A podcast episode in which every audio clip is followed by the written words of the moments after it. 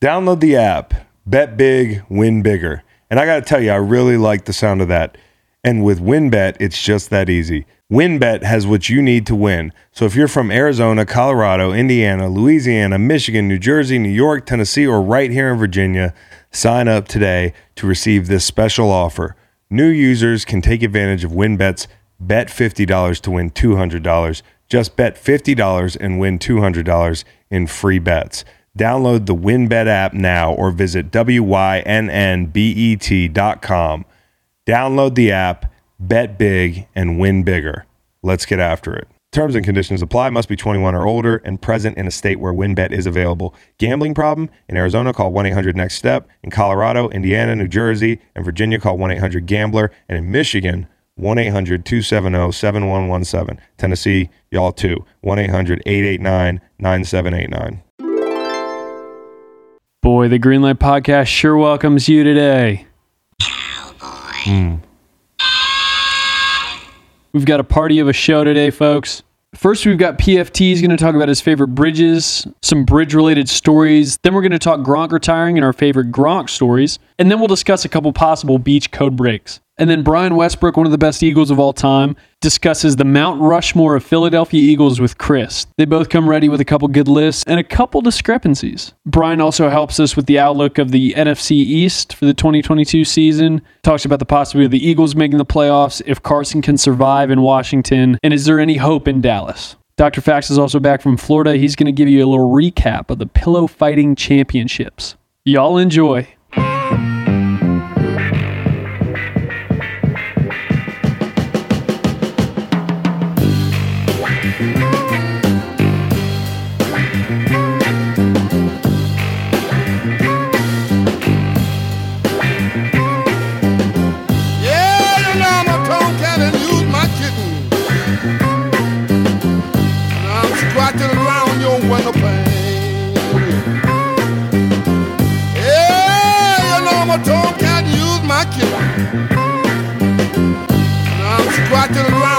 Around your window. Okay, today's flight. I'm your pilot, Nate's co-pilot. Got Cowboy Reed up here in the um, First class. impeccably dressed m- male flight attendant. That's right. guys. We're gonna have a great day. We've got PFT commenter joining us. We're gonna talk about a bunch of stuff. We're gonna talk about code breaks. Matter of fact, last night I think I was a part of a really egregious code break situation. Uh, got our umbrella stolen at a restaurant, uh, and it was our anniversary. So whoever stole uh, my wife's umbrella that she stole from somebody before you stole it, I hope What kind of umbrella? I hope you stubbed the fuck out of your toe. That was our anniversary. to to their defense, it was torrential downpour. I know, but So, you're just like- kicking the can down the road for us, man. You don't think that's a code break? it is, but it's just like, what if it was their anniversary and he didn't have an umbrella? So he's like, let me snag this. Nate, this is far fetched. But the fact that you guys stole the be a umbrella good lawyer. is funny. or a bad lawyer. I'm not sure which one. I'm going to get you out. The fact that you guys stole Say it it, was also your anniversary. stole it first. Yeah. Well, she didn't really steal it. She borrowed it. Yeah. Effectively, you know, like never giving it back. But you, you know, I didn't know. I don't know if there's some code when it comes to umbrellas. You know, like you can't just pick up somebody's umbrella, even if it's it's the same color as yours. Can you? I think if it's raining, like uh, it's a little more Wild West. Yeah, it's a little. Yeah, exactly. Really? And then you could like, and then you drop it at the next place you go to, the next public Take place. a penny, leave a penny. Exactly. socialist. You're a socialist. when it comes to umbrellas, maybe. It's just When it comes to like staying dry in the and outdoors. Security. Yeah. But uh, so uh, what if I have a custom fucking umbrella? That's even better because then you can you can find them on a rainy day. You should just start walking around on rainy Yeah. days Yeah, yeah. and see who's using that umbrella. yeah. that'd that, be that, awesome. that to me makes it like a no fly zone. If you have a standard black umbrella, no, actually, no, this is a fucking code break. Matt, why am I being gaslit here? Why am I allowing myself to be gaslit? I, I think if you have a if you have your own personal umbrella, Yeah. you just like hang keep it on your person so it's not in the communal umbrella area. Yeah, but Or- you know, or- they put that they, with the slots and everything for a reason. Otherwise, you know, Yeah, for people to use it. good gracious. Luckily, it wasn't raining when we left the restaurant. Ooh. My wife's hair looked beautiful. It always does. Happy anniversary, Meg. A couple days late, but you know, I'm not going to just have a podcast that comes out the day of our anniversary so I can do it on time. So, What did uh, you describe? I was confused. What did you describe? What what type of anniversary was it? wedding night? but you said golden. But she was saying it's a golden anniversary of some sort. Like, you know, they, they what do they say? Golden birthdays? Is that because what they it's say? because it was on the 22nd? Bear with me here. and and the year is twenty two. Nobody was yelling this from the the mountaintops. I just thought it was funny that she called. Yeah, we're- yeah, our anniversary is the, the is the 22nd of June, and it's 2022. and I said, we shoulda- 50 years, by the way. Yeah, well, she was. So this is our platinum anniversary, and what would have been great is had we gotten married in 2000. Think about that, all twos. 22 years at it on the 22nd in 2022. Be sweet if you were 15 when you married. It'll be an arranged marriage Yeah. for sure. Okay, so anyways, let's get back on course. Uh, I've got some housekeeping. First things first, uh, the bad news: Tony Siragusa passed away um, suddenly yesterday. I mean, like I didn't hear anything to the effect of he wasn't doing well. I loved Tony Siragusa. Everybody loves Tony Siragusa. Um, I didn't know him well. I met him one night at a at a Super Bowl. Like you know, like a lot of times, like at the Super Bowl, guys go to hang out. Retired players, active players. I was there doing an appearance or something, and I ran into Siragusa and was like, "Hey, you want to drink a beer or two? And then it turned into like a couple hours of drinking beer. And like, where are you going? I'll go there. Like, you know, he was just he acted like normal. we knew each other. Word. And to me, he was like a legend. Now I know he didn't go to any Pro Bowls. I know he wasn't a superstar, but this guy was a legend to me because he was on those awesome defenses, and that's such an important um, role on those defenses. But beyond that, and you saw this sentiment echoed all yesterday. Uh, I think the the best thing about him from a distance, and after like watching a million YouTube videos of him last night, like this dude was a great teammate, and you knew it anyways. But any mic'd up that I came across, I mean, he was a league leader in like hugging his buddies. Him and Shannon Sharpe in, Yeah. in Hard Knocks, like Yeah. watching Hard Knocks Yeah. when they had the old cameras before HD and all that, seeing the interactions that they would have, you definitely feel like that was a guy you would love to be in the locker room with, love to have have as a teammate. And then on top of it, just being a guy, being a huge Sopranos fan, to see an NFL guy like having a reoccur like a small reoccurring role. It was a bigger role than I remember. Yeah, Like, and he was he was Tony episodes. Yeah, he was Tony Soprano's bodyguard like for a few episodes, and he was in big bigger scenes. But for him to play that role and to kind of look really look the part, Yeah. is, Well, is, that's- is a method acting going on there. Exactly, it's kind of it's kind of like reflecting back and looking at it now, just being Yeah. like, yo, he kind of like fit right into that narrative Yeah. and into Yeah. that show, just not having to change a lot. Well, listen, he was awesome. He was larger than life. Like that's the way people get described. And when you meet somebody like that, you know it immediately that they like they, they say that for a reason. I mean, this this dude just he acted like you were on one of those teams with him. and is not afraid to make fun of himself because didn't he didn't he have the adult Pampers? didn't he have the sponsorship Yeah. with Did him? he have the the Yeah, Pampers the Pampers. It- sponsorship? yeah, yeah, with an adult diaper. Yeah. with an adult diaper. That's and that, great. That right there just goes to show, like, hey, he probably get the bag, but like a lot of guys take themselves serious. Like, I would never do that. And for someone like that, it's just like, who's gonna make fun of him to his face about it? to be that badass because he was unquestionably a badass and on a badass defense, but to be able to be down to earth and not have to carry himself like a total like like hard ass everywhere he goes, like that is a really impressive skill that I think like more dudes could could master. Like you don't have to be an alpha everywhere you go, man. This guy was an alpha, but when you met him, he didn't have to alpha you. He was cool. He was down to earth, and that really made an impression on me. I meet a lot of older players, and uh, you know, like guys like that make me want to treat younger players that you meet really cool because we are a fraternity, and it hurts when we lose somebody like Tony Siragusa.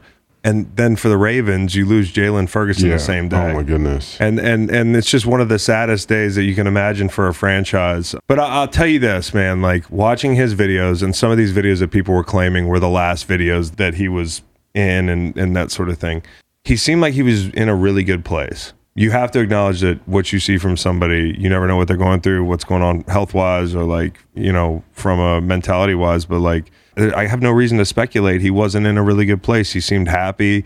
I saw a video of him and his wife like planting basil. Like, mm-hmm. I, I saw a video of him like giving motivational quotes within the last year.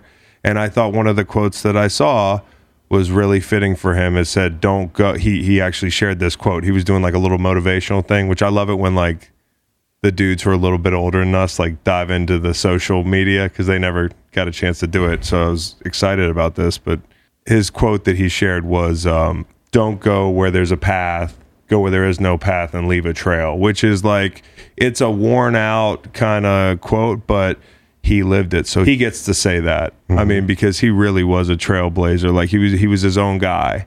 He was always his own guy. So rest in peace, Tony Siragusa. It was chilling to hear, you know, the interview with uh, Howard Stern. And some people, if you've seen the the interview, it was about his mortality and kind of his dad, who had a massive heart attack at 47 presumably a big guy as well. And you know how some of this stuff is really genetic. So it might not have anything to do with football. Again, I don't want to speculate, but what was really telling about Tony was just how like at peace he was with everything in his life, or seemingly, you know, loved his dad to death, like watched his dad pass away right in front of him, but said that after that day, uh, he's been happy ever since because he lives his life like there's no tomorrow. And that's a that's the type of guy he he seemed to be. You know also very open talking about that experience which i think shows somebody who has like tremendous emotional intelligence which i think makes you a great teammate too um, and a leader. And that's there's no wonder he gets along with people so well. He was an emotionally intelligent cat. Some people were pissed about howard stern the way he was asking those questions. You know like did you see the life leave your dad's eyes and stuff but um, I also think, as, a, as an aside, Howard Stern's a great interviewer because he can read the room. Like he's not going to follow up with those questions for somebody who's rattled or is not comfortable talking about it. Tony Siragusa convinced that convinced Howard Stern that he was okay to talk about the passing of his dad, the sudden passing of his dad, and that says a lot about Tony Siragusa. He's just got it. He had it together, man.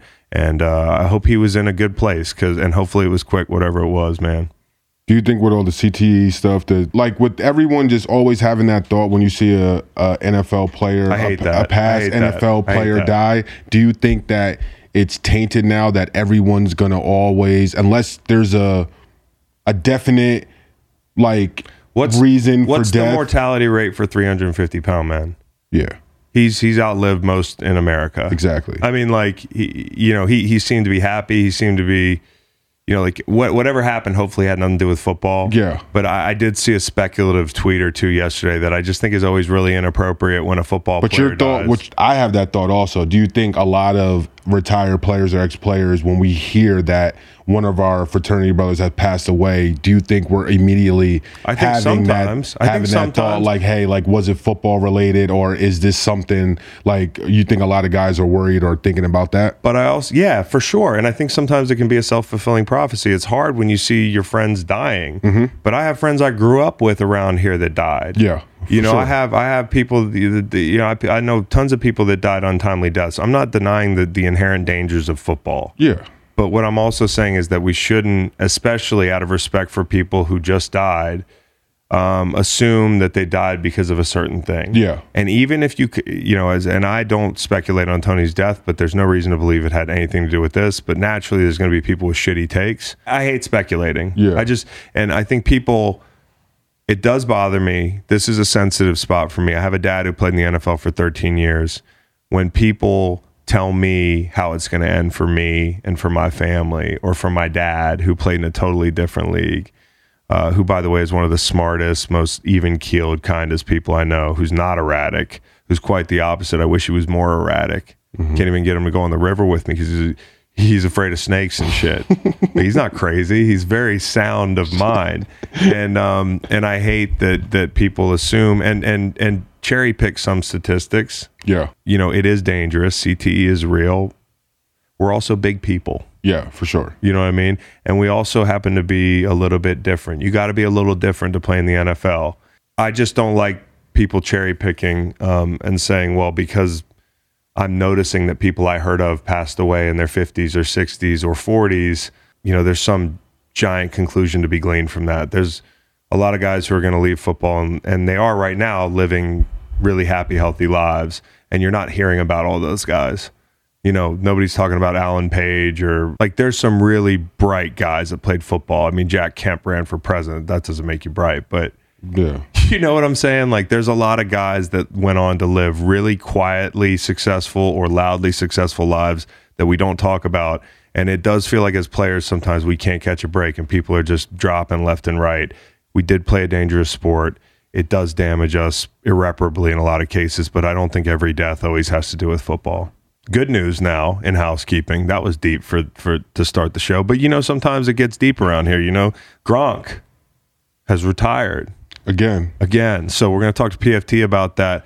I will ask him what his favorite Gronk memory was or favorite Gronk play. I'll tell you what my, my there's a lot of funny directions I could go with this with Gronk. Uh, but on the football field, it's the play with 7:30 to go in the Super Bowl.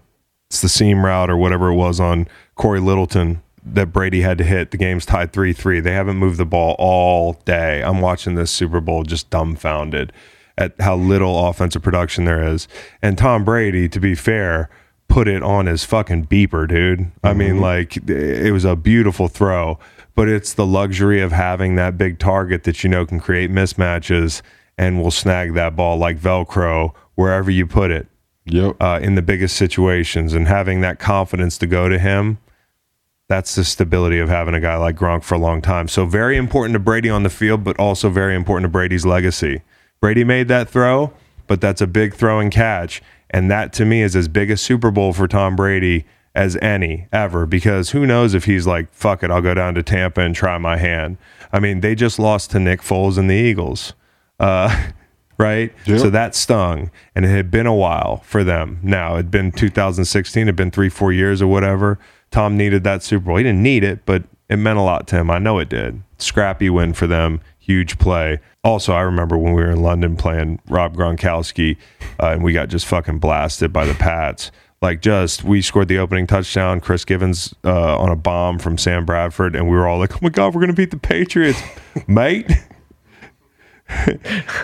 And uh, then they scored 44 unanswered points, dude. It was like Brady throwing darts, and Gronk caught a lot of them. He caught one for a touchdown and did the Royal Guard thing with the ball. If you guys remember that, he was like stomping around like he was a Royal Guard guy, hilarious. Before as he only he it. could. So, He had eight for 146 and two touchdowns in that game. yes, 45 to 7 final Yes. score. yes, it was ugly. Our linebackers had a tough day. Let's bring James Laurinaitis on the program. want to talk about want to talk about worst flight home? Yeah, that's a bad flight. That was a bad flight, dude. I went I went home. People went out and partied in London, and I just tried to chew like as many Lunesta as I could. Could not fall asleep. Didn't fall asleep on the plane. It was awful. Um, but that's Gronk on the field. Gronk off the field.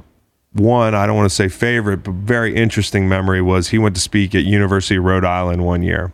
He's at a university, right? And uh, he requests to play a game of uh, like thinly veiled Mary Fuck Kill with uh, Rex Ryan, Tim Tebow, and Betty White. Reed, your gal. Uh, he of of course chose to fuck Tebow to take his virginity. Well, I would F Tebow to get take his virginity. at a university, dude. I didn't say it. If you're like, dude, I got kids in the car, talk to Rob Gronkowski. He's talking to um, an Institute of Higher Learning. Oh my He's out here doing MFK in the 21st century. Uh, anyways, whatever you want to call him, he was one of a kind. So, uh, in some of the same vein that Tony Siragusa was one of a kind, there's a guy who who did not go where where there was a path. So, uh, we'll talk to PFT about that, and then we also have Brian Westbrook on today to talk about the thing that went viral yesterday on Eagles Twitter, which is super easy to do. it's easy to get e- Eagles Twitter riled up. Eliot Shorr-Parks, who's media member in Philly, tweeted out his Mount Rushmore of Eagles players. So this should be contentious, interesting, but cordial. Um, and in other Eagles news uh, this week, I was actually at a Little League game. Shout out to J- Jackpot and Christopher. Uh, my godson Christopher. Shout out to Marcus Hagens uh, and and Swerve, who who have made really athletic kids. Yeah. They're both all stars, you know. So I'm at you know all star games, which are really cool. I meet somebody from Philly. This gal is telling me a story. She was in the drunk tank down below uh, the vet, and I've never actually talked to somebody in detail about a drunk tank experience down the vet. Man, it sounds like El Salvador, like down there, dude. Okay, you know drug lords like Omar Navarro. If you watch, uh, if you watch like uh, Ozark, as I do, this season is fucking fire. Don't spoil it for me. Omar Navarro would feel unsafe in the Philly drunk tank, dude. So That's probably- stadiums have drunk tanks. no, only the Eagles Stadium, dude, for a long time. I think I don't think they have it anymore, but there were so many fucking uh you know, just That's total degenerates in that stadium. Wow. That they actually had to house all the degenerates down there. So I mean, yeah, if I'm a made man and I want protection, that might be the most unsafe place of all time. And I'll tell you why. Listen to this story. First, she gets her fucking hand smashed in the metal door and it's like profusely bleeding. And she says she's just wiping blood all over the windows like she's in fucking solitary confinement, dude. Like she's Hannibal Lecter. And obviously she's fucked up. She's wiping blood all over that thing. They took her shoelaces Yeah. Because they thought she was Yeah. crazy, but she was just mad they closed Standard. the door. yeah, like standard. And then this woman comes in and it's like a situation like, what are you in for? She's like, blowjob. Blowjob? what do you mean? She's like, got caught giving my, my husband a blowjob. so she's in the drunk tank because she, she's close talking this close talking this woman uh, and next thing you know they get into a physical altercation blowjob lady's got my new friend in a headlock so you know it's just crazy man. It's just it's just fucking cartel guy get killed by a woman who's in for a blowjob. I Oh mean that's my the type of thing that can happen down at that drunk tank. Uh, if anybody any of our listeners have stories from the drunk tank please tweet us at greenlight. Westbrook and i will not talk about that. We will talk about the mount rushmore of eagles players. So stick around for that after pft and i want to wish everybody a national hydration day. It is National Hydration Day. We are Hydrated Kings. Shout out to AQA. You know, Yeah, Talking Rain. great water. Yeah, Talking Rain. Partners on the charity those side. They saw electrolytes. they saw us drinking Liquid Death, and they were like, "What? What? What gives?" Really? Yeah, and I was like, "Send the chat. Well, Let's well, fill it up. Like, where, where's the where's the pallet of water wet at? my palate, dude." where's the pallet of water at? Yeah. They better hurry up because I might get that liquid death tattoo. Just trying to verify that. just trying to verify that Please, rumor Send us money. for the free water for life. Send us money. We got to make sure Fax doesn't get the liquid death tattoo. Although you would get internet famous, and that would be really good. You already are, but you'd be like next level, and that would be really good for the pod. So if you feel like doing that, uh, all right. So so there is one more thing, and I was in an absolute flow state like until this moment. I really, I mean, like. I know you guys think, God, did Chris turn the corner? Is this show going to be more tightly produced and executed? No, I just got a haircut yesterday. That's all it is, dude. And thanks for complimenting me, Reed, you motherfucker. Your ears lowered. Got your ears lowered. Yeah, I got all that stuff, dude. She left a little waterfall in the back, little cascade. Anyways, I think I scored a point in white guy bingo last night, and um, I want you guys to rule on this here. This is actually pointed out. Get your by- umbrella stolen. Huh? No, it's umbrella. I, That's definitely now me point. personally. I don't use umbrellas. Never have. Never have, dude. If I'm gonna get a little water in my hair, actually, it kind of looks good. You know what I mean? Get a little uh, Ryan Gosling look to you, minus the face. Feel you. And um, what's the movie where they make out in the rain but they don't remember each other? Oh. Notebook. Oh. Look like you start looking like Ryan Gosling in the rain. Oh, I see. That's what the rain makes my hair feel like. No, so last night there was just an insane lightning storm, dude. Like multiple lightning strikes in my purview. I do this thing where I count the seconds after the strike to tell you how how many miles away and every time the lightning hits, I give my wife an update because it's important. So I'm wondering, is that something white guys do? Now, Nate, is that something black guys do? So, if I knew accurately Three miles away. what you're talking about, Yeah. I did used to do it when I did know the whole thing of spacing out. It's like spacing out the thunder and the lightning, or the show like how close it it's the They used to the- uh, they used to say. Know what I remember it from? I feel like the baseball league I played in, that's how they used to be like, nope, the game's over. It's Yo, too that's close. true. When you're in Little League, look how far and- we've come with that And shit. the Now they have umpire, the umpire will be, they will be counting, and they'll be like, "What are you counting?" Be like, "Oh, if it's this, then we can play. Oh, but if it's this, then it's too close." And now thinking about that, That's incredible. Now you just look down at your Apple Watch, and it's like, "Hey, Hey. hey, go in the house." I'm really glad we. I'm really glad that the thought came back to me, Nate, because this is incredible. That one day we're going to be able to tell our kids, like, "Fuck!" Right now, we're going to be able to tell our kids, like, we used to have to use the lightning counting system to not get hit by lightning. to know if we're safe or not. I mean, my God, dude, times have changed. So yeah, so so that's a universal thing. I guess so. I don't get a point. Maybe not. I don't want to get a point. That's good. Actually, it was Meg was like, you should do that on your fucking white guy bingo segment, That's and then like walked away. I'm joking. She didn't do that. She laughed. Um, I agree. That's a white guy bingo point. yeah, it's like a white do it- dad I thing. do A guy, very in, regularly. yeah, guy in cargo shorts. I'm wearing fucking cargo shorts right now, dude. Stone Island, though. You got hoochie daddies on. That's Hooch- the new what the fuck is a hoochie daddy? That's the new term Really? for shorts that are high above your knees like that. That men Well, are I'm wearing. sitting right now. You know, Hoochie daddies. Don't skip leg day. Hoochie daddies. Uh, Nate, you you just got back from Florida. Yeah. Survived Florida. Talk to me about it.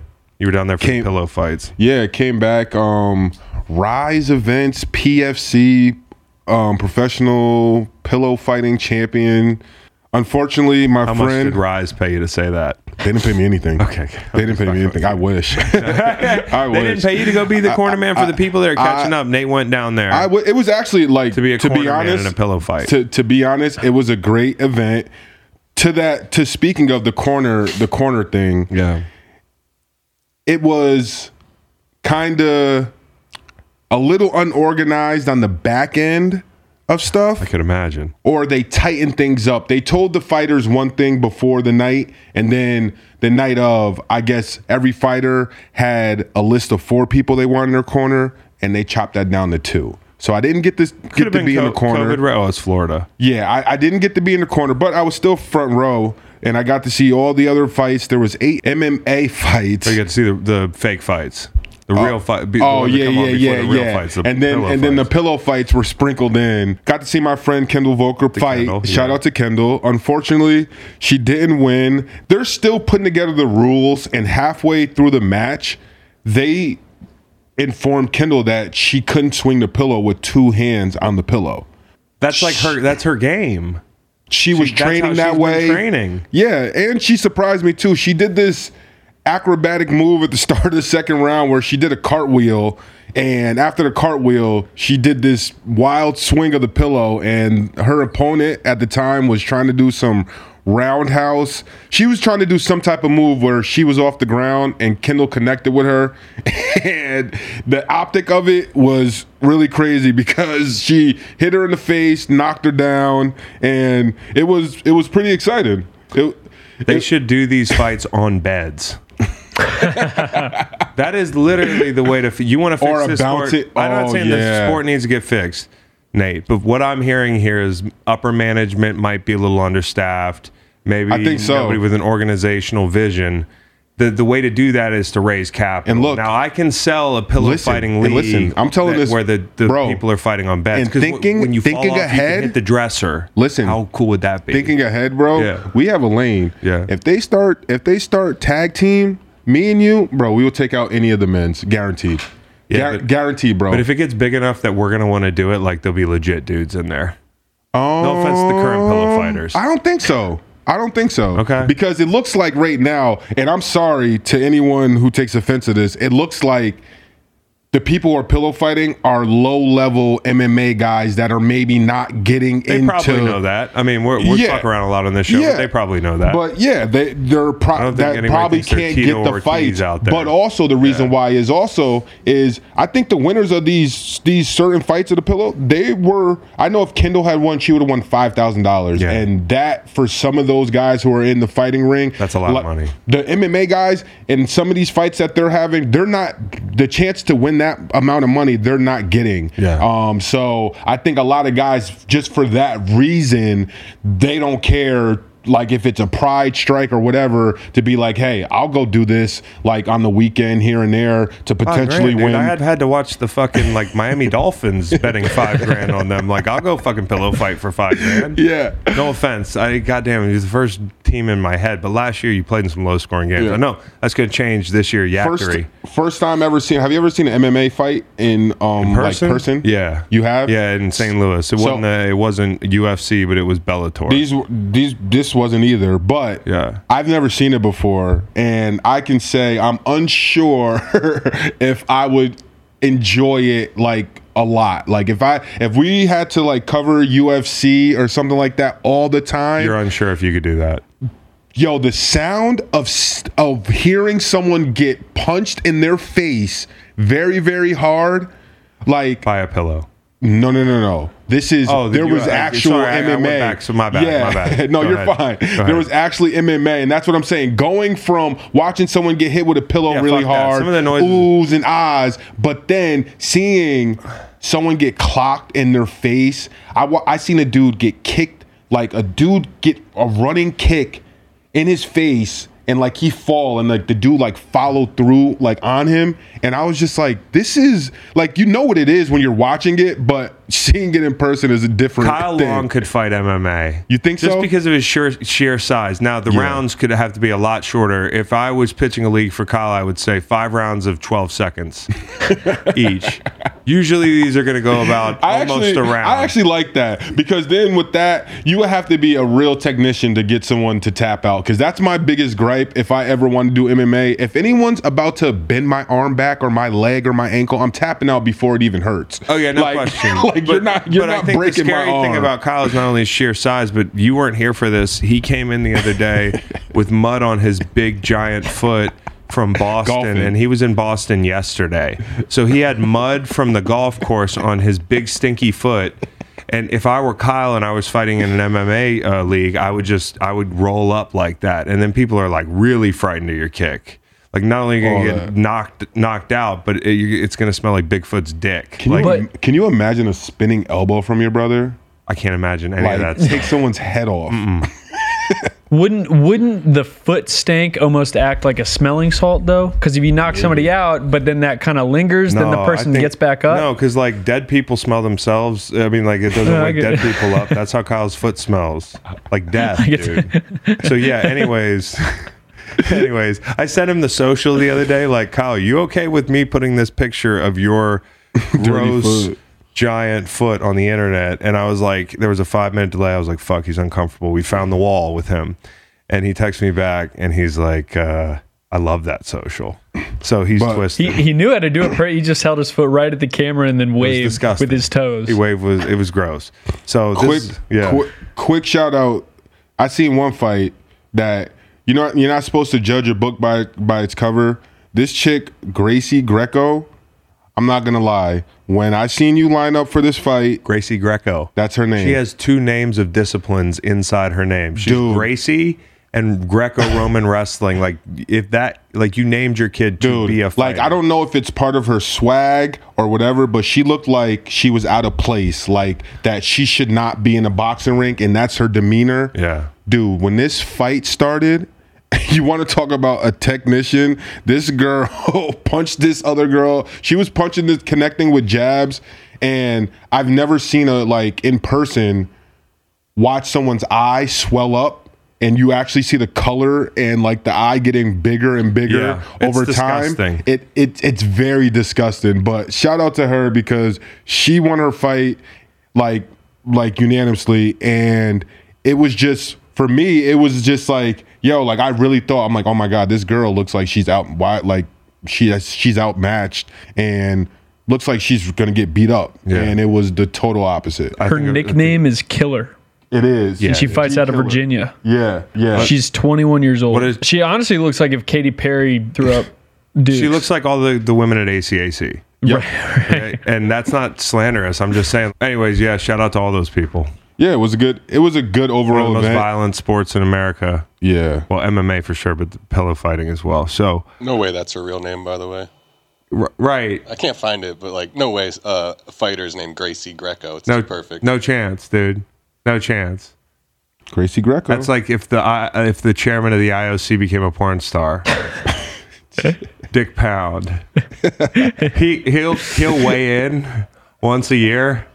Damn near breaks the scales, but he, he weighs in once a year on some Olympic. You know, like I'm trying to read a, an an important article about human rights violations in the nation that's going to be holding the Olympics, and it's like Dick Pound assembled with.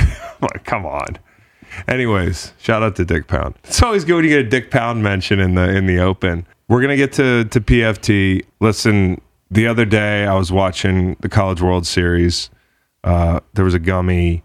There was a bridge on TV. It was this winding serpentine looking ass bridge in Omaha, which goes to show you I don't watch College World Series enough because I figure there's not a lot to come out of commercial with. No offense to Omaha. I don't want it to be the new Ames, Iowa, because I've heard it's a lovely place. No, you're right. It's lovely, but not much going on. But yeah, like how many things can you like? Hey, Right. other than like this is a building, or there's, there's a cool car museum, or this is a cool city park. Like what differentiates the you know the features of Omaha? It's this dope bridge, and I'm looking at the bridge and I'm thinking about bridges, and I'm like, let me tweet about some bridges.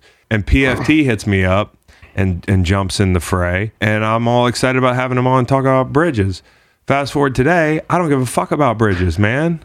I'm over it, dude. I, I woke up the next morning and looked at my tweets like uh, like somebody looks at text messages with their ex or something like the next day, dude. I was like, hey, I love bridges, but do I need to have PFT on to talk about bridges? So we're going to talk about PFT about bridges, hopefully very briefly. I'm going to hopefully get him off the subject, and then we'll move on to Gronk and the rest of it.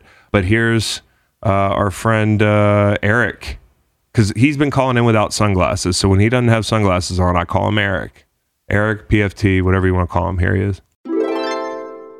I started taking athletic greens because I wanted to see what all the hype was about. With one delicious scoop of athletic greens, you're absorbing 75 high quality vitamins, minerals, whole food source superfoods, probiotics, and adaptogens.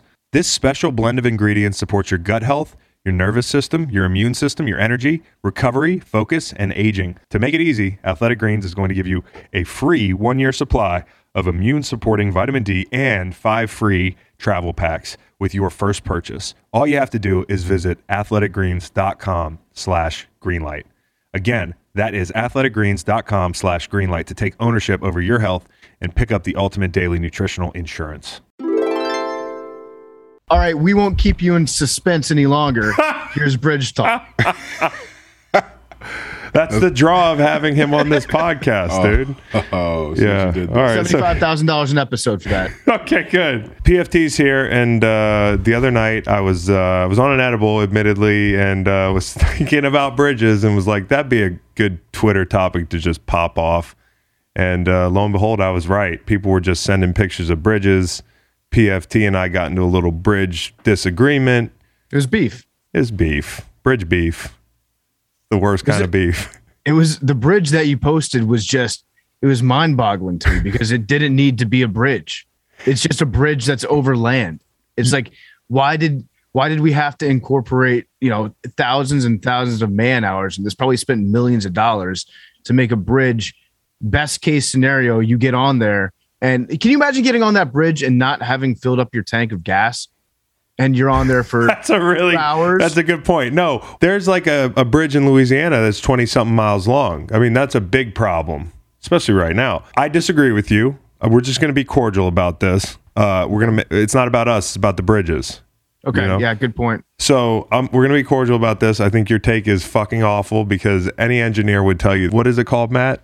The Millau Viaduct. Thank you, you French speaking motherfucker. I love that bridge because it's an engineering masterpiece and it's good for the planet. If you don't like the planet, don't worry about it. But what it does is shave at least an hour off your commute into Spain because we're in southern France.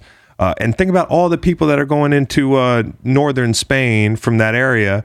They're driving cumulatively a lot less, and that's a lot less carbon. So it's not only beautiful, but it's good for the environment well what if you have to pee on the bridge just then then do like Dave Matthews Band did. He just dumps shit onto all the poor people from Andorra. No, nobody- It goes right. That's all the country of Andorra is right underneath that bridge.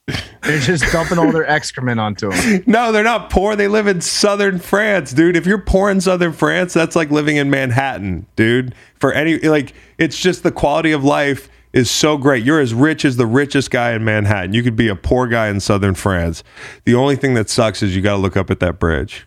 Yeah, so I guess it, it speaks to something a little bit deeper in me that I just don't like bridges in general. I'm not a fan. Yeah. I, I don't like I don't like looking at them. I'm with I don't like driving over them. Now I I'm okay with looking at pictures of bridges sometimes, but there's something about a giant structure in general, and I, I do have like a, a deep seated fear of heights.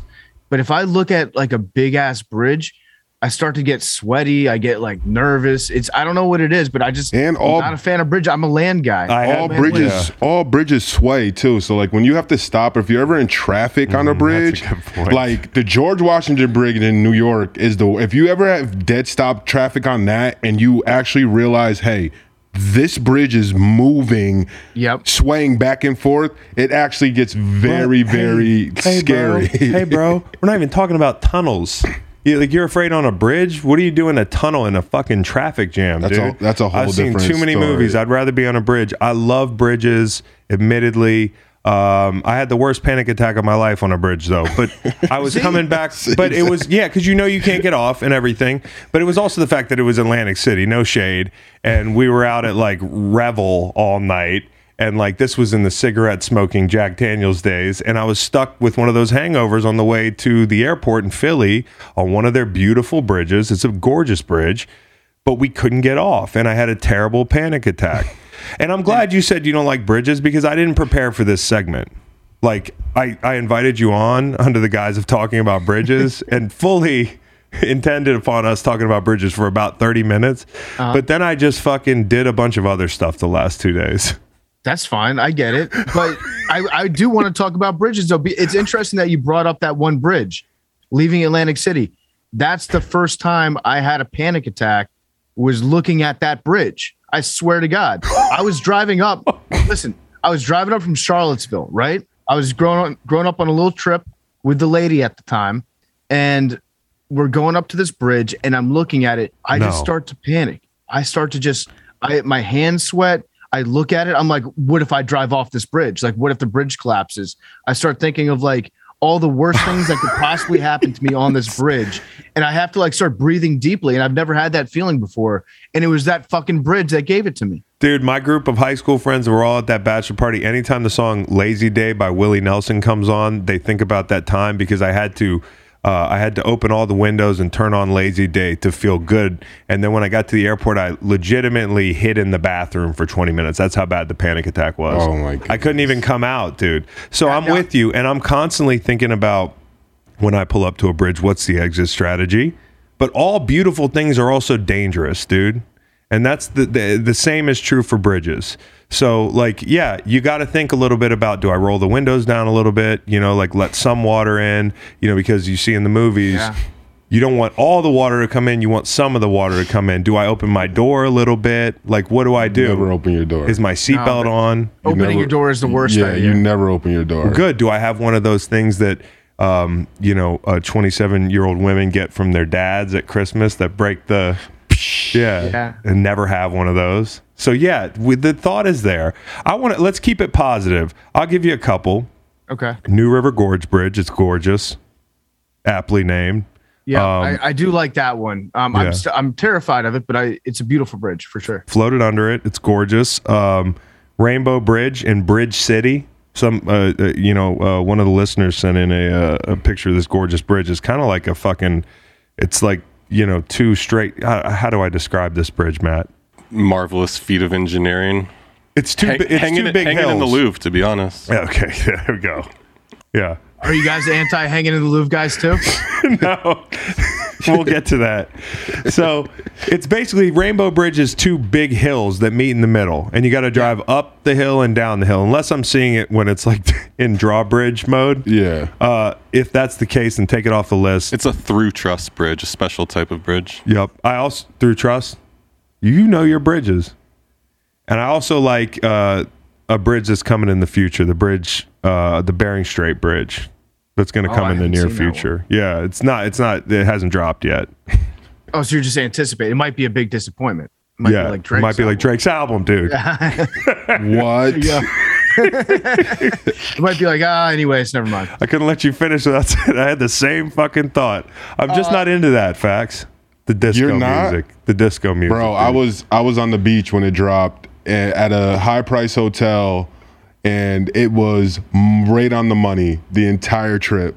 The entire trip. I knew you were in South Beach, and I was like, if anybody likes this right now, it's Nate. You know I did. So, um, all right, and then lastly, the Danyang Kunshan Grand Bridge, which is the world's longest bridge at 102 miles. I just like it because it's got to be terrifying to be on that bridge. So if you're on that bridge, you're like a fucking wingsuit guy. That's too long. You- You got balls if you if you cross that bridge. But like, what happens if you break down? Like, oh, like what happens? It's a train bridge. Oh, Now okay, imagine okay. being on a like a. That's a- even worse. Imagine where is this? Uh, I don't want to be. It's in China, roughly parallel to the Yangtze River. Of course. Imagine you're in one of these fucking Chinese train cars, which looks super sterile, and you're you're the only person on the train. It's nighttime, and you're just driving or daytime, and you're just driving 102 miles on a train, dude, and it's just water.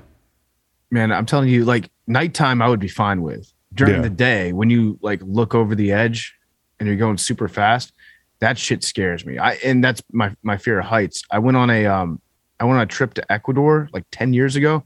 By the way, if you've never been to Ecuador, put that on your short list. Galapagos Islands. Oh yeah, is that where the Awesome. Galapagos Islands are? It's it's the coolest place on earth by far. It's it's my favorite. I want to go back there for every vacation that Okay. I take. Go to the Nice. A lot of biodiversity there. Tons well yeah a lot of biodiversity a lot of a lot of species that are um endemic to the islands Mm. not just native. So they're only found on those islands. So the like sea lions and shit will come right up to you. It's amazing. You can go i, I was snorkeling and a, a sea lion just like came to me and and tried to play fetch with me using a sea cucumber like in the water. It would bring me a sea cucumber and would like drop it for me and then it would wait for me to throw it but i couldn't get it under the water. So it would go fetch it and bring it back just breathtaking stuff um, to say nothing of, the tortoises Were you on? Mi- were you you were were you macro dosing or micro? Were you micro dosing at this? well yeah no i got there i took a giant giant mug of ayahuasca so it's quite possibly i just hallucinated the entire trip and it never happened but this sea lion was very friendly to me Uh, Um, you, you got any bridges you want to hit before we talk about um, a human sea lion, uh, Rob Yeah. Gronkowski? Yeah. Um, I, I'm a big fan of the Chesapeake Bay Bridge. That's more of a, um, you know, it, it's personal to me. I, it's Homer nostalgic. pick. Yeah. I, yeah, I, I grew up rooting for that bridge. So my dad rooted for that bridge. I'm a fan of, of that bridge too. Um, the Chesapeake Tunnel is actually pretty cool. If you go from the eastern shore of Virginia and you go down to like Norfolk, Newport News area, Yeah. to get there, you're on a bridge, but it actually goes underneath the water at one point, like from a bridge. It's crazy. Yeah, You it looks like it just the enters like the earth. It just like is that the picture that one somebody sent that in there? That's super cool. Yeah, like have you you probably went to King's Dominion a lot when you were a kid, right? I promise did, you, I didn't, dude. I Oh, never went to? King's Dominion. That was like my never went to Monticello. Never went to. That was my Dominion. family trip from New York. We used to get into a van with my cousins and my aunt and drive all the way down. Yeah. And we used to stay at the beach and we would take a day from the beach to go to King's Dominion. Never been on a the, roller uh, coaster. You remember the You've Anaconda never- ride there? I've heard of it. I was scared Yeah. when the other kids would talk about it. Yeah, so the Anaconda is like the Chesapeake Bay Bridge tunnel that goes like Yeah. underneath the water real quick. But you've never been on a roller coaster? He's like, I didn't want to let that go. Space Mountain count? Yeah. Oh, okay. I've been on Space Mountain. That's it. Why though. But you've never been to like Six Flags? I've never a- been on like a proper outdoor roller coaster. No way. Promise you, dude. Wow. Yeah, dude. never. The, the Tacoma Bridge. Do you know about the Tacoma Let me look it Narrows up. Bridge? Let me look it up. So look up the video of that thing because this is what really freaks me out about bridges. Um, the bridge collapsed on itself, and it uh, it started swaying side to side and got in such a frequency by some I forget the name of the the physical phenomenon that bridge can fall into, but they start swaying with each other, and then the swaying like makes the other side of it sway more and more and more, Centripetal force. and then it just straight up collapses. Well, the problem here is the de- I'm seeing the depth of the stiffening girders is eight feet. Oh, that's not nearly deep enough. You're telling me, buddy. I've seen a bridge or two. Look at the video of it though; it's crazy. It's okay, like I'm watching. the wind started blowing it one day. Oh my god, yeah, I've seen this. Tilted. I've seen this GIF Like when you're stopped on a bridge, that's honestly like you couldn't tell me that's not what it's doing. Yeah. Yeah. and then it just breaks. Then the entire bridge just collapsed.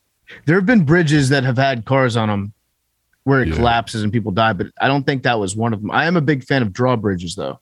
I like a good drawbridge. I love drawbridges, and then I love when like tugboats go under the drawbridge. Like, and you, Yeah. like, yeah, we didn't need to have that open for you, buddy. I was It's just like- a, and when you're in Florida, anywhere in South Florida, when you're near the beach, to get to the highway, you have to go over one of those drawbridges. And this past weekend, like I was waiting at a drawbridge for probably 25 minutes, caught two lights, like Yeah. waiting for it. Yeah. And just to watch a little sailboat go through, and you're like, this is why everyone, this is, the traffic. Fort Lauderdale has the same problem. All right, so When I walk underneath the door frame and I, I duck my head, I'm like, yeah, I don't want to bump that. yeah, exactly. Exactly. It's the same energy, which is okay. So that one, same energy. You, you you've been talking about phrases you don't like on macrodosing. That's Yeah. one that I, I don't like. Same energy. Keep that same energy. Yeah, let's get let's not keep that same energy. What let's about lose that energy. what about? I don't know about that one, Chief. That one back? No, I like that one because there's like a, a gift that goes with it where there's this like anime guy and he's like, I don't know about that one, Chief. Yeah, I you know, like if too. you pair that with the GIF, I'm okay with it. hey, um, Gronk, one of our favorites, has retired, quote unquote. Do you believe him, PFT? no, I think I think Gronk's just like I don't feel like going to work today. That's it. This is the new sick day retirement in the NFL. He yeah, no, Gronk is a big fan of professional wrestling. He treats he treats his life like WWE, and there's nothing more pro wrestling than being like, okay, I'm retiring, and coming back like three weeks later, be like, okay, I'm going to break my retirement match. You know, if it's a ladder match against the Undertaker, then yeah, I'll come back to that. Yeah. so Gronk is going to come back. If not like week one, he'll probably be back like November. Yeah. I think he's just skipping camp, in all honesty. I think there's a money issue. So um, it had me thinking, what is Gronk's shining moment? the- What's your favorite personal Gronk moment? Because I, I was like going down a, a rabbit hole. There's moments that are so good, I forgot them. You know, There's like so many good moments. I, yeah. I'm like, holy shit! This anybody else would have been fired and and uh, and canceled six times now. Some of these YouTube moments I'm seeing. Yeah, my favorite Gronk moment. I liked when um didn't he like bring Danny Amendola into his giant coat and give him like a giant warm hug? Oh, what was it like a revenant situation? Yeah, it was like a revenant situation at one at one point. I, I remember um it's actually against my beloved at the time Washington Redskins, now Commanders, formerly football team. or whatever you want to say as representative from Utah said. Yes, exactly. I um I remember there was one play that he had where he broke like three tackles, and the last tackle that he broke was Ryan Kerrigan, and Ryan Kerrigan is bigger than Gronk, or he weighs more than Gronk, and he's a strong dude. He's very and this was like prime Ryan Kerrigan, Yeah. and he had him from behind and was grabbing his jersey and trying to just sit down with Gronk. yeah, dude. And and Gronk just carried him into the end zone like a sled dog. yeah. Like he pulled him like he was a, a weight sled into the end zone. And I was like, well, there's nothing. There's absolutely nothing that can be done. That's why he's he like I, I always say this when I went up to New England for camp, I was like, Oh, what's Tom Brady gonna look like in practice? Obviously handsome, but is it gonna be like, damn, dude, this is the greatest football player of all time? And he was, but like maybe the most incredible sight I've ever seen on a football field is Rob Gronkowski.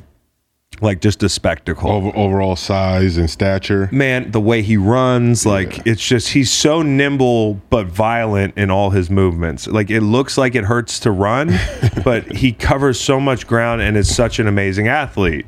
You know, like everything about his game, there was nothing subtle about it, but he was so skilled at the same time. So when I'm asked the greatest of all time at that position, it's Rob because no position has changed more than tight end, right? Like now they're they're not even expecting guys outside like George Kittle and a few guys to inline block. I mean, I know that some tight ends would say that's probably a stereotype, but he did both. So the guys that you're comparing him to, Kelce, um, you know, Gonzalez, I respect the hell out of their games. They're top three players all time at their positions, but Gronk is is the greatest. Um, No it's it's kind of it's disrespectful for you to say that tight ends don't appreciate blocking though.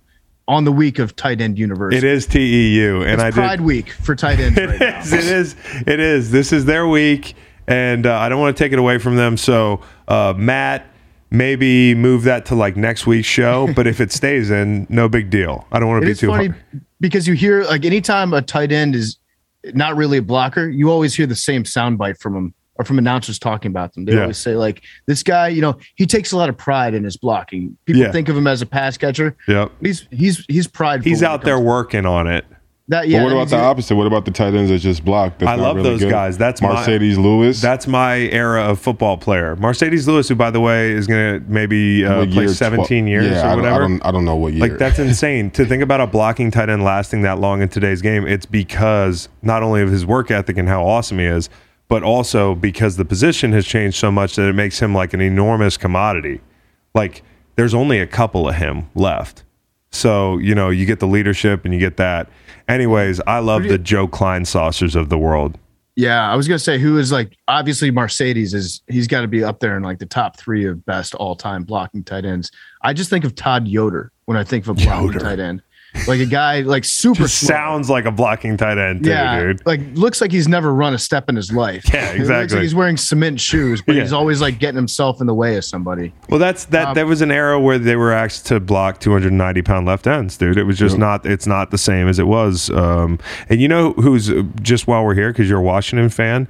Remember Chris Cooley? I loved Chris Cooley. He was great. He Hard was- hard to tackle. Hard to tackle. He was shifty Yeah. and a great personality. I wonder what the fuck he's doing now. What about um? Yeah, it seemed it did seem like Chris Cooley had a leg up on the new media, right? When he was still playing in the in the league, he was all over the place. And then afterwards, he went. I think he went to like Dan Snyder's personal station, Yeah. and so Dan like keeps him on a leash there, Yeah. so he doesn't really do much. But he seemed like he was going to be a dude that would be like all over national media for the next twenty years. Is it safe to say Chris Cooley walked so Kevin Durant could run? Yeah, yeah, that's fair. It's so That's fair, very fair dude. say. Now, in terms of you were talking about like Rob being a unique specimen. Yeah. on the football field. You've never seen anybody like that. Here's a name I would actually physically compare to Rob Gronkowski, Martellus Bennett. Yeah. Oh yes. Yeah. He's- played That guy, Marty. Bennett was Yes. a beast. He could do everything, dude. Yeah, he was. he was Marty. Marty Marty was like a tackle playing tight end, but with the agility of a tight end. basketball player. Like bat- and he- very- like he's like a bat like everything in the sense of basketball body, like stature, moves like doesn't really move like a football player, moves like Like a And I mean- yeah, like, and I mean that in a not good way. finesse, but Yeah, not not finesse, like finesse, not the not the the negative stereotype of basketball players. Like we had this no wave of- running through the contact, running Yeah. through contact, inviting contact, and just a huge range and for catching. Fucking funny, dude. Yeah. So funny to play with. Um, yeah, shout out to Marty. That's a great pull. My favorite Gronk moment was probably the last time he retired when I went on my dad's show uh, with Terry and those guys.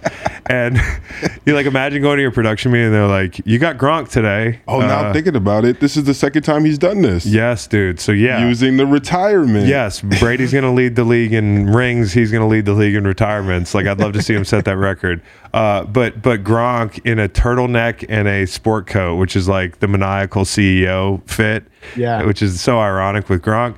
Uh, you know, like I thought he'd probably have like a TED Talk earpiece, but he was up there in the middle with my dad and Terry and those guys, and just watching them try to analyze stuff with Gronk. Like not saying he's bad at it, but it's like wrestling an alligator. And I just watched my dad squirm and laugh and like you know like try to get a point in. He I told he, he- told the story about how he almost got traded to the Lions. I don't know if you've ever heard that story. Yeah, But that yeah. was sitting right next to my dad, and the whole time I'm watching, I think I was just so fucking nervous for my dad. you know what I mean? That's the most paternal I've ever felt about my dad is when he was in the pool with Gronk. Yeah, there was another moment. I think it was the same day where he was talking about Edelman, and he was like, "Julian Edelman's a little squirrel. I guarantee you, he's gonna get that nut." yes, dude. Yes. It's the way he like finished it, like you just like landed the plane on these jokes and stuff. Yeah. And, and just watching the guys, he was like, the Lions called. He said, I'm retired. And then I said, I've been retired. And I hung up and he just started laughing. And everybody was like, All right, when's the end of the story? Yeah. Yeah. like that is the end of the story. Gronk is done with the story, dude.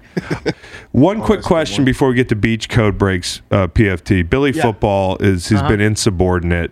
He's he's on leave. I don't know the nature of the leave, but I, I saw you were talking to Ryan Russillo about this. He got suspended. We we sussied him. He got a, he got a one one month suspension from Pardon My Take and from macrodosing. So I'm not try- I'm not trying to dry snitch on the kid here. my favorite Billy content is the nature content. I'm here for the nature content. The blogs are mm-hmm. great too, I'm sure. But somebody sent me a screenshot of a blog with a list of things he's going to do this month, and one of them he said Chris Long's green light, which is like green light with Chris Long, Billy. But he's going to come on my pod. He has. I don't know if this is a threat or an invitation. he's in, invited himself. It's like a hit list that he's got.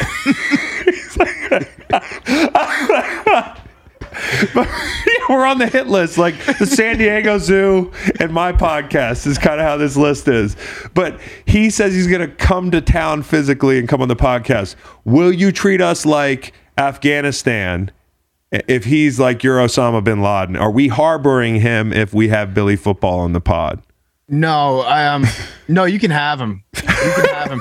We're in this in this analogy. We're Saudi Arabia, Okay. and you're Afghanistan. Okay, Yeah, no, yeah. Bin Laden. Yeah. we've removed. He's he's excommunicated from our family. Yeah. Don't worry about him. No, he can go over there. We might we might bring him back at some point. Who knows? Uh, no, I do know. We will bring him back. Billy's he's got a one month sussy. Now I am curious though. Did you offer for him to come on the podcast, or was he just like saying? So 'cause I could months, see months ago, no, months ago, because it's no secret. I, I, I'm enamored with the kid. I think he's got a lot of talent. But if some of the things that Dan and you were saying are true, like he needs to realize he's got a great, great gig here. You know, like shape up, Billy. But he's the fucking greatest. And I had uh, through Dan, I got permission from Dan. I was like, "Can I reach out to your guy to see about Billy coming on, talking some wildlife or something?" And then he got too busy with macrodosing and all that stuff. So, uh, shout out to Billy. If you come in town, uh, nobody's going to kill me. Like Navy SEALs aren't going to bust into Studio J. All right, No, good. pro- but like I, I don't know. Is But Billy also has to work, so I don't know if he has permission to just go on a vacation to Central Virginia. what happens in the hallway if somebody's suspended from your show? No, Like- we, can, we can interact with him outside these walls. Oh. He's just not allowed to use pardon my take or, or macrodosing to get any of his takes off. He needs to learn that being on those shows is a privilege for him. Yeah, it's a privy. And the way the way that he got onto macrodosing actually was like I was telling Big Cat, "Hey, me and Arian are about to do this podcast," and I explained to him what it was going to be about. And Billy was in the room. We are going to do the first show the next day, and Billy goes, "Oh my god, can I be like the Jamie from the Joe Rogan show for your podcast? I just want to. I don't even have to be on. I can just sit there and Google stuff." And tell you guys and then slowly he crept on and and he was natural fit on that show but um, some of the stuff that he's been doing it's natural, I think, for most 23 year olds, but Billy's not most 23 year olds. He's got like a big megaphone. He's got a great platform right now. So he needs to just not, all he has to do is show up to work and not be drunk at work. That's pretty much it. Got it. All right, so let's talk about be- beach code breaks. I'm going to the beach this afternoon. Uh, you know, if the weather holds, I'm going to be in Ocean City for the weekend with my in-laws. So I'm not a beach guy. We do code breaks here. I don't know all the etiquettes, so I had the guys ring up a couple of beach codes, and we can rule on whether they're breaks or not. All right. First beach code um, destroying an abandoned sandcastle. Is that a violation? No, no, it's not a violation. The kids are gone. The kids are gone. Now, some other kid might want to play with the sandcastle too. So, like, what's the point of destroying it? Actually, ah, Pretend you're. Godzilla. That's? Kind of cool. yeah. I, I think that if you're above the age of, of 30 and you're destroying an abandoned sandcastle, though, there's probably some rage issues inside you that you should address. That's really the concern. I don't think it's a problem. Like you can destroy that castle, no problem. If it's like 6:30 at night, the sun's going down, Right. the kids have long since abandoned this castle. Yeah, it's not gonna it's not gonna hurt anybody's feelings, but it's just concern. I'm I'm worried about the person who would be doing something like that. It's, That's like- the, it's the canary in the coal mine. That's like watching someone from your window just destroy a snowman for no reason. Yeah, I'm putting that guy on a watch list. I'm calling maybe not the authorities, but like the people that could direct services to this guy. Yeah. It is satisfying to watch a sandcastle fall down, though, isn't it? But wouldn't it suck though if someone put like someone like me, like if you put like a little stick or something in there for someone like you and you step on it with no shoes on on the beach? Like a uh, like a psycho trap. yeah, that's, pretty even- good, facts. That's that's an even crazier mentality than the guy that's destroying it. You're thinking one step ahead. Okay, Like I want to I want to hurt someone. yeah. If someone wants to destroy this, they're gonna pay for it Well, instantly. I'll just say this: my ruling is that you might not be br- breaking the code of the beach, but you are breaking God's code. Maybe. Okay. Next. All right, let's say somebody's walking their dog down the beach, the dog poops, and they flick the poop into the ocean. Is that a code break? Oh my god, that's a big code break. Like Code what? Brown. yeah, That's a code brown, is what that is. That's a big code break, man. might need to go get the lifeguard on that one. Tell her get this get, get this person off the beach. You know how big the ocean is, though? It is big. It's pretty fucking big. Fish poop in there all the time. But yeah, like I don't know that it's a code break. I'm on the edge, but it's disgusting. I would judge somebody. I'd be like, you're lazy. Especially Yeah, these I- dog people. You know you gotta have bags. If you have a dog, you gotta have bags, dude. Unless you have a backyard dog, which I have, you gotta have bags, man. Plastic bags on the beach, it's not really that good. You kill a sea turtle with that thing. Yeah, I know. You got to stay strapped with bags. That's that's rule number one of having a dog. My biggest problem isn't the, the shit going into the ocean. It's not picking up the shit in the first place. That That's would true. be a big. That would be an issue for me. Have you ever taken an aqua dump though? Have you ever pooped in the ocean? No, I have a close friend that's that's pooped in um, a lake n- right near me. That's bad. Pooping in a lake is bad. Pooping in the ocean is that's okay. That's clean. You've done an aqua dump? I did it one time. Yeah, the Outer Banks, Kill Devil Hills, North Carolina. I did shit on Oh a, my I did God, shit on an island on on Flathead Lake last year. It's, it's definitely by it's decomposed by now, so like don't worry about it. The Thank God I've gone. never had this shit outside. Yeah. I, I didn't really have to shit. I wanted to shit in the ocean. There's a difference. I want to check that one off my list. That's good. All right, wearing sneakers on the beach. Code break. I think it's a code break, and it's something I would do because I'm a noob. You know, like I don't. You gotta be smart. You gotta be like me. Have your little five finger Vibrams. Yeah, I those think aren't that- sneakers. You think the Vibrams? People would think you're some yoga guy that Bro, fucks they- everybody's girlfriend. no, they if came. You wear those they, on the beach. They, came in handy because yo, the sand in Florida right now is hot as shit. You So, can't walk. he, So, go, he goes to nude beaches. What if I wore sneakers on the beach at a nude beach? bro, whatever, whatever you want to do, man. Whatever That'd be a floats your good look. boat. I um I stumbled upon a nude beach one time here in New York. True story. This is like the Like summer accidental? after yeah, accidentally. The summer after I moved up here, or the summer that I moved up here, I, w- I just like Googled beaches, and so I went there with a friend for the day, and uh, we go out there, and uh, it's it's like the school bus that picks you up at a dock, and then drives you to a beach. Everybody's getting off the school bus at this one place. Right. So we get off, we start walking up to the beach, and then there's this giant sign that we see that says, You will encounter nude, Nude sunbathers bathers. Yep. past Oh this point. And we're like, Well, it took us like an hour and a half to get here. I guess there's going to be some topless chicks, whatever. It might be like Spain. So we figured, okay, let's go. We walk past the sign, we make our way down to the beach, and there's a, a volleyball court out there. And playing volleyball, it's a very well organized game of two sides of six. And everybody involved is over the age of 60. So Yeah, I saw that in Top. Gun. They're wearing knee braces and like compression sleeves and nothing else. and that's it, playing volleyball. And so then we just kind of stayed on the beach for the rest of the day. And we're like, I guess we're just going to be at a nude beach today. And, Yeah, the uh, people at the nude, nude beach are controlling the swelling in their joints. Yep. yeah. Usually a lot more space on the nude beach. Telling you, it's a it's a good time, man. I cannot believe it. I really need to hit a nude beach. I feel like such a verge pie right now, dude. There's three people on here, and I'm the one who's not seen a dick on the beach. There were some bros that were sitting next to us at, at the beach. There's like nude bros. They were tossing the football around, making diving catches. They're just completely naked, going dick down into the sand. we had dudes in front of us playing like you know, what what is it called the paddle ball like I guess you play on the beach Kadima but like they were like being very aggressive like hitting this ball back and forth to each And- other naked Yeah. a lot of balls. Well, Come on now. Hitting golf balls into the ocean. Yeah, that's a code break. You're littering. What makes a golf ball not trash, dude? It's not biodegradable. It's pretty know- cool though. Oh my god. it's no different than what you call it think think about what, what's the difference between like fishermen losing losing lures and things like that in the water I think that's a code break too. but I mean it happens Have you ever seen? Have you ever tried it? Because it looks like it would be awesome.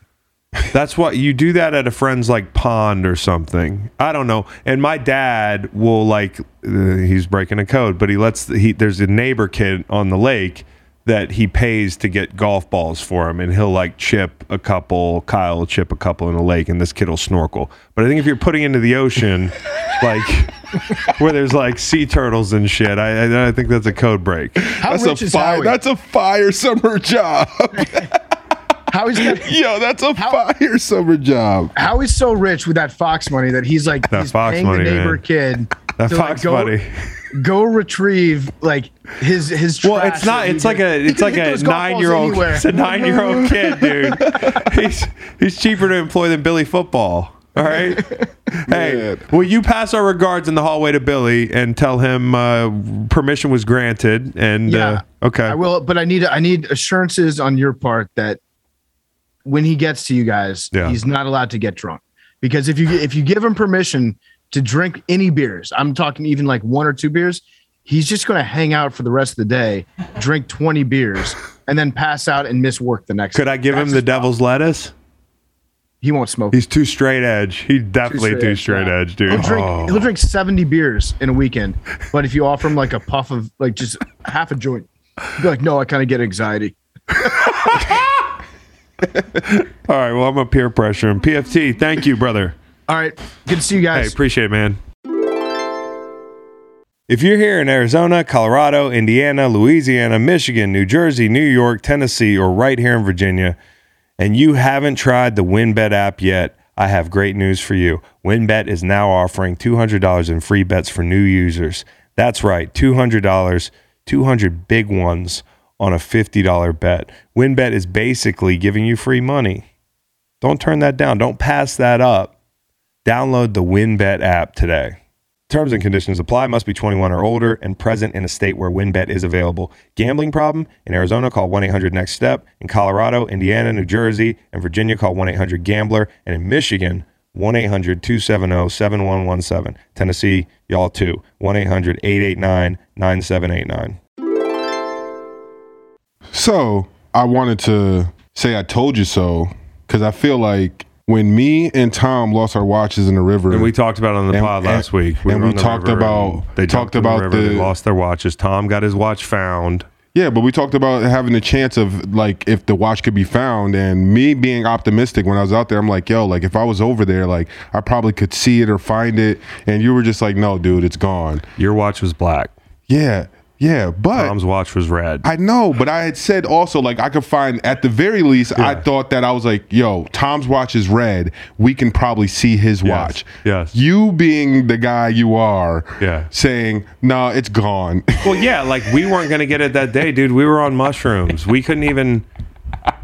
I know. You I and I, like, understand. trying to communicate on that rock, But like, it's in- just in about any- the. It's, it's just about the We're gonna thought. find two Apple watches. What do I look like? So lo and behold, I get a text message in a group chat where someone found Tom's watch and I guess seen the last call and it happened to be from his wife and they contacted the wife and texted him and say we found your Just Apple like watch the commercials. and just just like the commercials and I no one found mine though and I'm very upset about that. I went and bought another one already, but it would be nice to have my have my Apple Watch back. I have two questions. How did the watch come off? Because it, it's you have a strap on the Apple Watch. Did you take the watch off? This is uh, here's the rub. I was peer pressured into jumping into the river Was not peer pressured. after 20 minutes of me saying I was not, and I made my mind up of not jumping in the river. One of the reasons I didn't want to is because I was worried about my watch. Right. After telling Tom, hey, don't jump into the river with your watch on, you might lose it. Guess what I did? I jumped into the river with my watch on. Right after Tom, who also jumped into the river Well, with his watch. On. The encouraging thing here is your watch is black. Nobody's probably seen it. If you think it's there, let's go back and find it. Anybody who floats the Warren to Hatton Ferry route on eh, on the James got- no, we need hold to on, do- I'm trying to put a fucking. I'm trying to put up a, a missing poster, and you're just Your guy, swiping your, the stapler. Your dad has hand. the guy. If the guy Yeah. can find the golf balls, Yeah. like he probably can find the Apple Watch. No, this kid's like seven. I'd have to pay for his airplane ticket and shit. Like, and then he It's has to have like a, a, a guardian and stuff. and also, he's used to crystal clear glacial lake water. This is a totally different ball game. And I'd like to know his like uh, golf ball retrieval percentage. Like he's not getting 100% of the golf bro. balls. There's no way. Hundo, th- he's chipping them so the kid has something to do. Well, no, I'm gonna sure he's great. gonna I'm sure he's great at, at it, No, but he's not hating. He's not hating. but I'd like to know the shooting percentage. This is a very. This is a very. They're also yellow and orange. So this is a very. Okay. This is a. We're making it easy on him. Yeah, like my dad is not. I'm not letting my dad fucking kill the lake with golf balls. I'm just not gonna let dad do that, and he doesn't want to do that. So, anyways, it's like probably. You know, like like the way y'all hit the ball when it's right off the green, you chip it up Mm-hmm. there. chip. It's like a chip shot, dude. It's like right off the dock, and this kid gives him something to do. And if there's anything my dad loves doing, is like making kids happy and shit. He's perfect. You know, the guy's just perfect. You know, I'd love to have a neighbor like Howie Long. Anybody would. Kids on my neighborhood get Chris Long. I watch outside his boxer shorts and says, "Get off my fucking lawn, dude." So, uh, I would be TikToking the shit out of you if I was a kid. well, fuck around and find out. Right? Hey, so, Chris! so I think the reason Reed is questioning Howie's method is because I've learned that Reed hits golf balls in the ocean or has hit golf Yeah. balls, and I'm not judging because we've all done terrible things before. aren't you a Yeah. big like? Aren't you a big? It's one golf guy? ball, one golf ball in the Atlantic Ocean like 10 years ago. How many Do you know people how live on the planet? that- how many that- people live you in? know how much damage Eight that billion one- people. Eight Eight- billion people think just one golf ball. Right. Ten years ago, there would sea level would rise, dude, The- and yeah. all the turtles would die simultaneously What because they happens would if just an think they were animal- but marshmallows. but you know what it Dead would create? turtles, flooding. It would create a space because all the golf balls were in the bottom of the ocean. Yeah. A space for us to go. Why don't you go play- A, yeah. a big Yeah. dome golf ball area because you could go deep enough in the golf balls and create a little habitat. Reed, I think we gave you a contact high on that one. And hey, why don't you go take your Why don't you take your talents to the live tour at next, bro? I- Okay. this is crazy. Re- Reed kills sea turtles. I like the way Reed's brain is working right now. You want to get him in on a few more uh, code break possibilities? All right, so I got a two part code break potentially. Part one, setting up a tent on the beach, a full covered tent. And part two, using said tent to fornicate. So I'm gonna be the first to say that that's not a code break with. F- Obviously, going, going to the new Beach going guy. to the new beach frequently, you will see tents. But even at the regular beach, you see tents.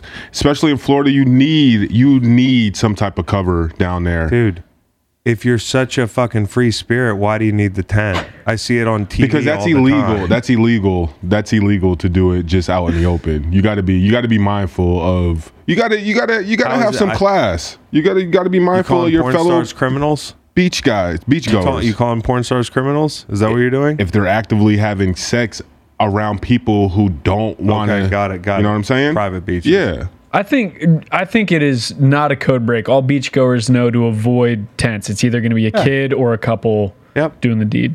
Just don't go Is near that the thing? tent. So if I'm camping on the beach, I have to be having sex? Well, no, no, not camp. I'm saying like if you go to the like you're going to the the main the main Virginia beach spot. Yeah, yeah. But if you go out to like you're camping on the beach, like Yeah. people know you're you're Well, like you yeah, camping, avoid. but- Yeah, you avoid. Right, right, somebody right. else's But yeah, tent. you see the tent on the beach with all the families and stuff. A- it's going to be a, tent kid or doesn't bother me. yeah, I respect the setup. no problem. But control your tent. All right, imagine it's a relatively crowded beach. Is it a code break to smoke a cigar or smoke weed? No, this is the perfect place to smoke whatever you want to smoke because whenever I'm at the beach, it's windy as fuck. So what I usually do is if I smell a cigarette Yeah. at any point, Yeah. that means I have the green light to light up. Exactly, Like whatever. exactly, Like if. I smell so like I I, I'm not gonna be won't the first. I, I won't like I'm I'm Yeah. scared. I'm not gonna lie. I'll be scared to be the first. Yeah. But at any moment, if I even smell a cigarette, and then if I could spot it where Yes. it is, I'm just like, okay, I should not get any backlash when I light this blunt Now up. here's the deal. I'm very considerate. You know this about me, being like on the river with me and that sort of thing. Like I do not like Yeah. when there's kids around. Yes. If somebody's smoking marijuana outside, like it happens because now there's more of a, um, you know, um, um kind of a cigarettes? combining of of spaces. but not so much cigarettes. I mean, I don't smoke cigarettes, so that's not my Okay. yard. Okay, you yeah. know, like my job is when I'm in a group and Oh, like, yeah, I'm, yeah. you know, blah blah blah. Yep. I at least try to be respectful. But if you're on a beach, uh, and there's no kids right around you, and it's all us adults, and I smell a cigarette, I'm going Willie Nelson, dude. Mo- I- And don't say anything to me about it. We're good. We're all adults.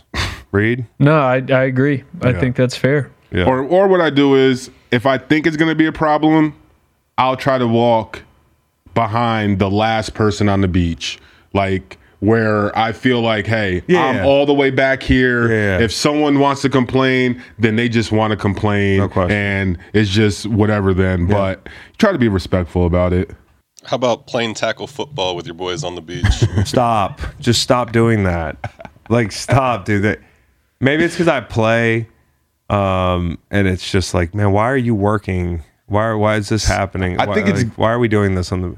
I don't know if it's me getting older, but whenever I see people playing like tackle football on the beach, I just want to go over and like and just like ask them like, "Do you know how badly hurt you guys can get like, doing this? Like, you guys don't want to like Yeah. potentially tear your ACL, your Achilles. You don't want to do that. You guys probably have You know regular what jobs. CTE I've seen handed out on the beach, like so Bro, on much. spring All break. those, Those all those like one v ones. yeah. Oklahoma drills. Oh my man. goodness, those are like. I'm not surprised. I'm Uh, Most of these kids, might, surprised. so a lot of these kids might not have insurance. any of that, dude. Any of that stuff. And it's just for what? It's for like 10 minutes of spring break for Bro, fame. how about you try to go and I, you know, I, I suppose some of these folks are about to go go get a job and whatever. But if you limp into your job with an ACL and you try to, you know, like have your insurance cover that, like it probably doesn't cover beach football. It doesn't cover No way. going viral, uh, getting suplexed by like an aggressive girl on spring break or like Can I give Yeah. you when you're at the beach? Can I give you like five frisbees? And if you see football happening, can you walk out and grab the football and say, "Stop it"? just do and this. then give them a frisbee. Just do this. Yeah. Sure. Yeah. good. All right. Yeah. I just that Game. football Frisbee, thing. Frisbee might be a cold break. Uh, the beach. Yep. Why? How so? Because Frisbees are like, not a lot of people know what to do with Frisbees. And I feel like, There's only there's only two things to do with a frisbee. I mean, for control wise, I think I've seen a lot Yeah, of Frisbees You know what? And go the, the wind, in the wind. would- eh, Very there are some unskilled frisbee dudes, man. You know, and you could strike somebody with a frisbee. I think the frisbee game might be more dangerous than the football game in some ways for the people around the True. game. True. The people that go in that football game, they're entering at their own risk. I'm not saying you're losers or anything. I'm just saying, like, man, it just seems like an unnecessary risk out there. That's right. Yeah, stay safe. How about feeding the seagulls? Fuck no, dude. Yeah. Code Don't break. feed the feed the Biggest It brings everything break. everything around. feed the seagulls. No, I'm sure like I would cringe if Paul Nicklen was listening. I'm sure seagulls have a lot to do with uh, you know, like the whole ecosystem. But Whenever I- feed them Alka Seltzer. Right. If you're gonna feed them something, feed them Alka Seltzer. What does that do? Makes them explode. I don't like seagulls, dude. I'm petrified of seagulls. If you're on the beach with me, I have a friend. Shout out to Napoli. And congratulations, Naps. Um, he, when I'd go down to Florida and I'd be on the beach and he'd be on the beach with me, he would run after me with like bread and shit. because you know that like the seagulls chase you, dude. Yes. It's like an Alfred Hitchcock thing Yeah. for me, man. I, I really don't like these fuckers. So yeah, like don't feed them. Mine, My, my, my, my, my, yeah, my, no, no, my. code break. You guys agree on that one? yes. Oh, good. Big time. Big time. I got a code break. Okay. Not disclosing that you either can't swim or you're not a good swimmer. That's a code break. Yeah, don't do that, man. Like I I'll never understand why you wouldn't tell people if you can't swim. Like, you know, there's nothing I understand like I understand that it might be uncomfortable for you to say, "Hey, I don't swim well." But you know what's more uncomfortable than that? Drowning in front of your friends. That's right. So like try to just make that and abundantly- springing a survival, a rescue on them. Like, oh, hey, I can't swim. Help me. I'm drowning. And then everyone's like, oh, the vibe is ruined because we have to go save our friend who did what not an disclose opportunity his. to be a hero, but So we're- also what a hassle. right. So I'm in Maui. Easily avoidable. Yeah. So I'm in Easily Maui, avoidable. Maui for my sister's wedding, and at the resort that she's getting married at, they have a pool that goes into the water. One of my sister's friends that is attending the the wedding, he is a Boston police officer, and he proceeded to get online for this slide and slide into the water into the deep end, Yeah, and Yeah, he doesn't know how to swim. so I mean, he- just- so one of his fellow like police officers had to do, like you said, that that rescue had to jump in and grab him while like he was a little, little drinking. We've all been drinking, having a good time, but I think in that moment he like truly forgot that he didn't know how to swim, and I don't think that enough people in the group knew Yeah. that he couldn't Yeah, swim you need to wear a t-shirt. like Wear a but, t-shirt. but also too to when we're a- chilling in the yeah. when you're chilling in a pool you're not like you're usually not just in the deep end you're in the like you're in the end where you can stand you're That's right. drinking That's you're right. hanging out so like if someone can't swim you can't really tell that Yeah. way Yeah. so it was a shock and it's just funny thinking about it now so that that's a code break It's a t- yeah, it's a huge code break. Especially how about being a police officer not being able to swim? I know we were just talking about this, but like, you know, I kind of think that's a prerequisite. I think it's a prerequisite. You probably should be able to swim. And uh, but Nate- why though like i think Well, about it like and then Nate, you think about said it You were like, you were like, it's usually a lifeguard's job. I'm like, yeah, well, if the car goes over the Ben Franklin Bridge, you know, it's probably too high a bridge. Yeah. But like, say there's a search and rescue thing, like an immediate, let's save this fucking person. Uh, they don't like blow a whistle like on the side of the pool. Like the police officers and some other, you know, like motherfuckers need to get in there and save the dude. You know, keep that window open. if Keep that know- window partially open. if you if you know how to swim. Yeah. but if you don't know how to swim, you're not jumping in water. Uh, you, better- usually don't better- think you, would do it. you it. better be a police officer in the desert. You can't be a police officer in Minnesota. You know why? Land of a thousand lakes. Yeah, Ten it's too- thousand. 10,000. There's 10,000 there? Yeah. Golly, dude. Yeah, law enforcement, everybody's got to be Michael Phelps. So, anyways, that's a lot of c- code breaks, but uh, but yeah, I'll, I'll try to keep those in mind on the beach this weekend, and I will be near uh, Philly. So you know, like this is uh, this is poetic. Brian Westbrook coming on to give us his Mount Rushmore. How do you think he's going to feel about my Nick Foles? Brian came from a different era, so he might be able to lend, you know, a, different uh, perspective. A, a very different perspective. For the record, before this segment, I think McNabb's a better was a better football player than Nick Foles, uh, but so were so many defensive ends in Philly, uh, and a bunch of people, you know, like they like that Super Bowl team. So you know, as much as I want to be like, don't get my autograph, go get Trent Cole's or whatever. Like we got lucky, dude, and that's part of it. Is like Nick Foles helped us get lucky. If you trust us with the team you love, you can trust us to help your love life. On the latest Blue Wire podcast, Don't Trip, Davis and Justice give listeners advice on life, sex, and relationships. As a former D1 college athlete, David and Justice are huge sports fans. The funny scenarios brought up on the show feel like two friends asking for advice over a beer before a game. They engage directly with their listeners with funny segments such as Simpin' or Pimpin', where they rate pickup lines, high questions to answer all the unanswerables, and live listener call ins. And they also discuss tough topics like relationship ultimatums and dating app woes. They also have a hilarious TikTok with over 580K followers and over 11 million likes that highlight some of the funniest moments from every episode. Listen to Don't Trip on Apple Podcasts, Spotify, and wherever else you get your podcasts every Tuesday. And the video version is available the same day on YouTube. Don't believe the hype? Check out this short clip. Don't trip. Don't trip. Don't trip. Don't even trip. We got you. I don't believe in love at first sight. So I'll see you tomorrow. Bro, what? All right, all right. Pimpin'. Pimpin'. I think that was You get okay, okay, that was Yeah. cool. Yeah, yeah, because he's like, damn, I'm gonna catch you tomorrow though, then we can fall in love type job. That's a little strong, but it's smooth. It started out a little cheesy. Yeah, yeah, yeah. I don't believe in love. You don't really you don't want to enter with love, but you're not even you're not even bringing it up till tomorrow, so it's not even a Right, big deal. right. It's not a big deal. well, here I am. What are your other two wishes? Simping. I don't know. What is this, Aladdin? I would wish for money. I'm a huge fan of your parents' work. Pimping. You smooth. Yeah. Cause it That means your mama's fine too. Nah. he said, "What your mama looking like?" So Eliot Shorr-Parks kind of set uh, Eagles Twitter on fire yesterday. It's not a hard thing to do, really, is it, Brian? Setting Eagles Twitter on fire.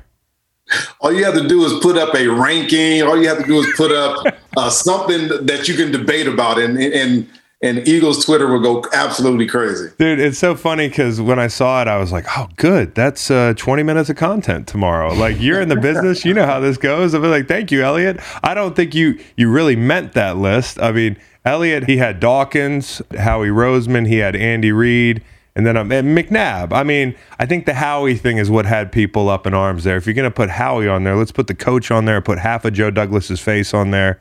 Yeah, Uh, How does your list look? Did you did you do? Because I feel like everybody at least had a, a, a pencil and paper and they were jotting it down on their own.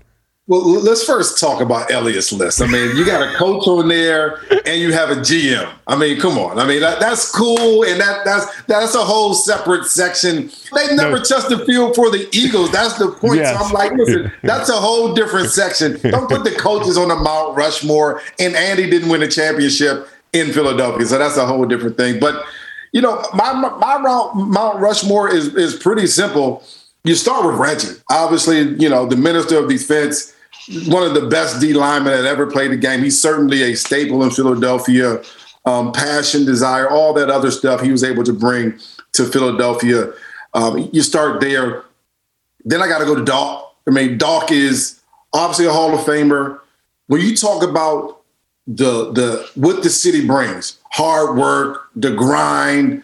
I want to hit you in your mouth. I want to punch you again and again and again. I want to flip you over. I want to suplex you when I tackle you.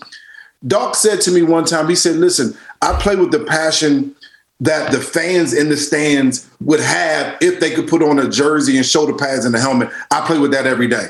And I'm like, and when he said it, you know, how you get those cold chills in your body.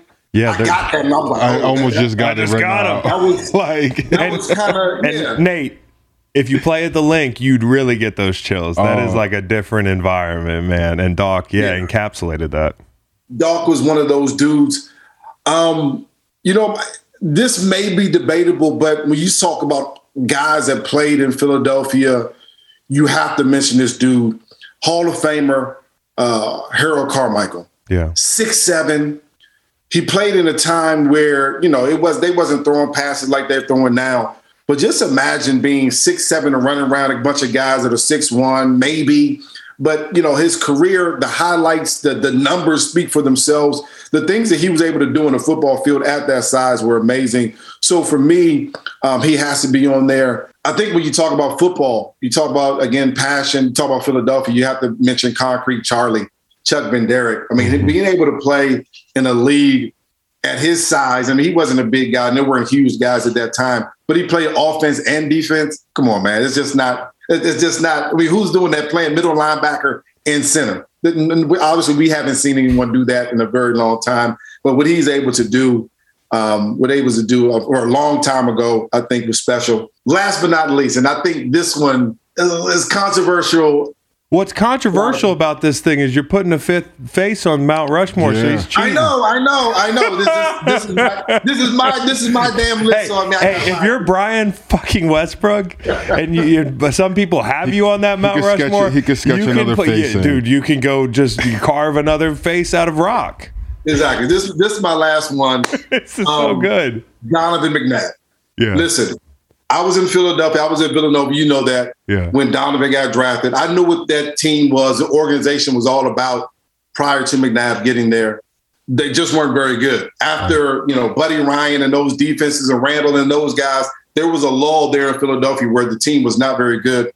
Donovan gets drafted. Andy Reid obviously is there, and then we go on a run for ten plus years where every single year it wasn't about making the playoffs. It's about getting home field advantage. It's about how good this team can be every single year. And, and, and quite honestly, during that time, there just wasn't a bunch of teams that were saying every year, this is a playoff team. This is a Super Bowl caliber team.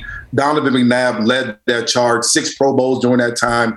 Um, super talented, carried the football team. He's also on that list, and I got a bunch of other guys that Dude. on the on the miniature, the the junior Mount Rushmore list. But I mean, if, if you start with those guys, I, I don't know that you can go wrong. You can't, and that's the great thing about this exercise. I put it out there, you know, like who should come on to discuss. Uh, and of course, I was looking for somebody to suggest somebody like Brian Westbrook joining us, but everybody shared their list, and all the lists were so different, which is cool. Which means there's a lot of depth and great players.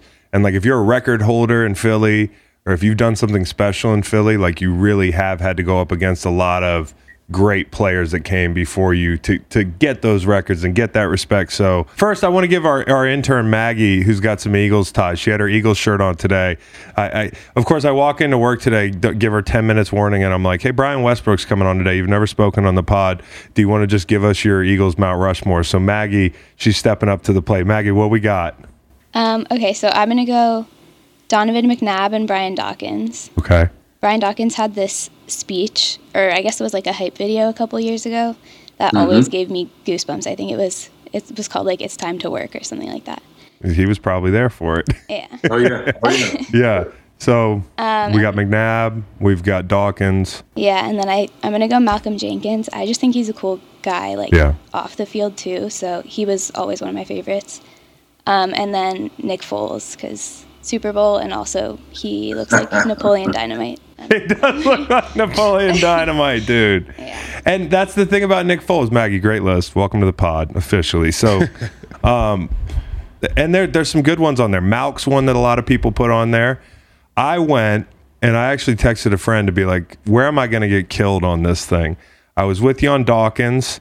I'm with you on Reggie White. And uh, even though the Reggie White thing is interesting because a lot of people think of him as a Packer outside Philly because of the hmm. Super Bowls and that sort of thing, but seven time All Pro in eight years in Philly. And my favorite part of Eagles history, you know, not just those teams that we just talked about, but like the early 90s teams, those old throwbacks, that D line, because I'm a D lineman, you know, whether it was Jerome, God rest his soul, or Mike Golic, who's a friend of the family, or if it was Clyde, Clyde Simmons, who was my D line coach, assistant D line coach. You got a guy with 120 career sacks.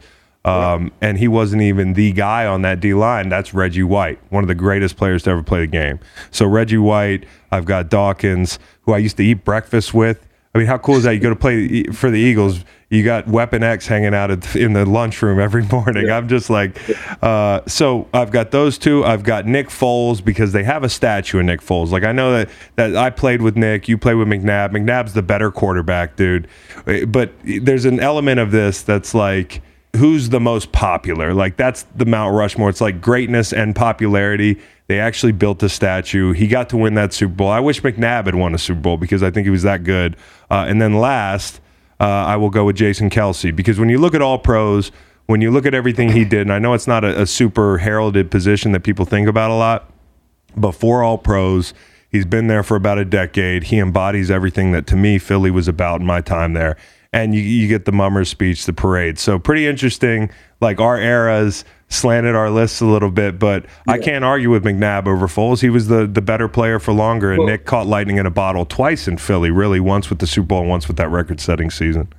I was going to get on Maggie because the, the Nick Foles. Now I would get on both you Let's go. and Yeah. Maggie. Yeah, give it Because, to us. listen, I love Nick. I love Nick, and I think he's just a great guy. And Yeah. obviously, he was able to bring that championship that eluded my crew for a very long time to the city. When you talk about the best players, at Mount mm-hmm. Rushmore, mm-hmm. Nick Foles will not be on that. No, no. So and, and- and you know what the other thing? Yeah. I think if you didn't play with Nick, he wouldn't be on your Mount Rushmore either. I don't know. If I was a fan, if I grew up in Philly, maybe I'd go either way. But I think it's more about the definition of Mount Rushmore to me. It's like the most famous players. Chuck Bednarik on your list. Chuck Bednarik's not as good as the, the guys I mentioned. No offense to Chuck Bednarik. The time was different, in my opinion. You know what I mean? Like, no, I, you mean in the time that he played? Yes, but I'm talking about like football now, dude. Like if we were Yeah, to be like, now, yeah, yeah, fo- yeah. you know what I mean. So it's just all depends on how you interpret it. To me, like Chuck, I wouldn't have on my list for a certain reason. You wouldn't have Nick on, and that's very valid because Nick's not the best quarterback by any stretch of the imagination that ever put on an Eagles so is it, uniform. So is it crazy to put Mike Vick on the list? Is No. he going by popularity? No, you can put Mike Vick if that's your one of your favorite Eagles. I mean, Mike Vick is an electric football No player. way. I mean, he was better in No Atlanta, way. but look, look, see, yeah, see, No way. I, and, and listen, I'm a Mike Vick fan. I played Yeah. with Mike when he first came came home, and just not as an Eagle. Now, as a Falcon, absolutely. Yeah. The Mike Vick that was there, absolutely. He's on the the, the Mount Rushmore in Atlanta, not in Philadelphia. No Not in question. But it's interesting. Everybody's list looked way different, and you know, like I would certainly usually defer to Brian because uh, he's he's an OG to me. But you know, like if we're building this Mount Rushmore, it's like what's the criteria? You know, he's got an old time guy. I've got a guy who caught lightning in a bottle. Like So usually they don't get love, and I, I don't see a lot of people having this name on their list. But do you don't you feel like David Akers needs some love or nah? yeah, he's he's got some Eliot Shorr-Parks in him. Brian, don't fall for this shit. I, I listen again. Another guy that was a great player during my time. Coaches, GMs, Yeah. and kickers. are not No. Oh man. It complicates it complicates things anyway. Like kicker, it's another sport altogether. Like Yeah. you know, it's football, and we need kickers, and we love kickers, and we love David Akers, and I loved you know um, Zuerlein, and I loved Gostkowski, and and I loved all the kickers and people that kick the footballs in in Philly too.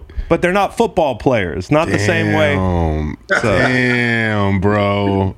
That's Let me hard. tell you guys. Let me tell you guys the other guys that I have that I, I certainly would love to mention. Eric Allen, who I think is a Hall of Famer, cornerback. Seth, who should be a Hall of Famer. Seth, yeah. Uh, you know, linebacker. Troy Vincent, who I, I mean, he can make an argument for a Hall of Fame. Great player Yeah. in Philadelphia. Um, guys, I love Mike Quick. Again, just I love them. And listen, I'm not here to toot my own horn, not my thing. You. But when you talk about the You. most yards in Philadelphia Eagle history, just all-purpose yards, I mean, it is. What And that's I mean, who I was talking about when I said if you get to break records, I didn't want to like put you on the spot, but if you if you hold Eagles records, like it's incredible because there's so many great players. Um, and yeah, like w- these guys could all make the list. That's what's amazing about this list. There's so many great players. Uh, I mean, Jerome Brown gone too do- soon. People say he would have been one of the best all-time Eagles. I tell you No what, it. we No should doubt. do like all time Eagles like video game list, like players who play Oh, video I games. used to and kill he- people with Westbrook. What? Out out of the backfield, just a quick, Hey, a quick, co- hey, boop. Hey, Brian, in college, no joke. In 06, like if I wasn't at practice, you could find me and Clint when we hosted you About on to your kill, visit. about to kill each other. and we were about to kill each other, and I was always the Eagles, always the Eagles, and I was checking down like a motherfucker to Westbrook. So, um, okay, th- that's good though. We worked some things out, and again, like I apologize to one of the Eagles greats for putting Nick Foles on there, but uh, I, I'm, I'm biased, and I played with him.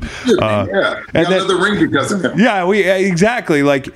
Part of me is like, dude, if we don't have Nick Foles and Doug, we don't have that ring at all because we didn't stop the Patriots on defense. Everybody's always like, hey, what was it like to stop the Patriots? I'm like, yeah, we stopped them for stretches, um, but we outscored the Patriots, and so I'm just very appreciative of that. Okay, so first five games of the season, I'm looking at Lions, Vikings, Commanders, and Jags. Uh, and then we go to Arizona. So I said we. Uh, but when you look at the Eagles and, and getting off to a hot start, what do you think is the most important part? Because I see some of these teams here and I'm like, these are winnable football games. all winnable games early on. I mean, you can make the argument they can go four and one, five and zero to start the season. You know, the most important thing, no matter how you look at it, is Jalen Hurts getting confidence. So, can he find a way to get confidence in that first four or five games? If he can do that in the first quarter of the season, four or five games, then that changes. That could certainly change the, tra- tra- the trajectory of the entire offense. So if he could find a way to get in the groove, find a way to get AJ Brown involved, see how you, you get DeVonta Smith, use your tight end Dallas Goedert. When you look at this team, weapons across the board, running back, great offensive line, great weapons offensively. If Jalen Hurts can find his groove early on, now you're talking about an offensive team that can match, you know, almost any team in the NFC when, when you look at it. The other part is defensively, they're going to be able to hold the fort down. They're going to be able to get the ball back to the offense. And so now you got a team that can compete compete on both sides of the ball. I'd have no problem saying this team could go four and one very, very easily, five and zero in their first five games.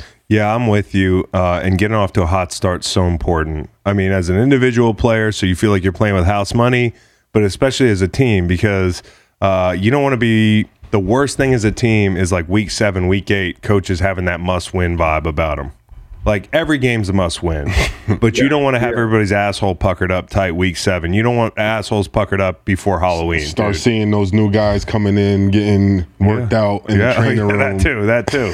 So I mean, like, anyways, That it- guy that plays your position, you're like, hold on, time. Yeah, what's going on? Like, why, why is he here? they're cycling these guys in. But I mean, uh, getting off to a hot start's really important. I think they can, and I see a playoff team. Last year they got in the in the playoffs, and technically they were a playoff team, but nobody really thought they were going to make noise. You know, myself included. It was going to be tough to go down there and win. I thought that game could have been closer, but uh, week ten, Carson to Philly uh, in a Commander's uniform.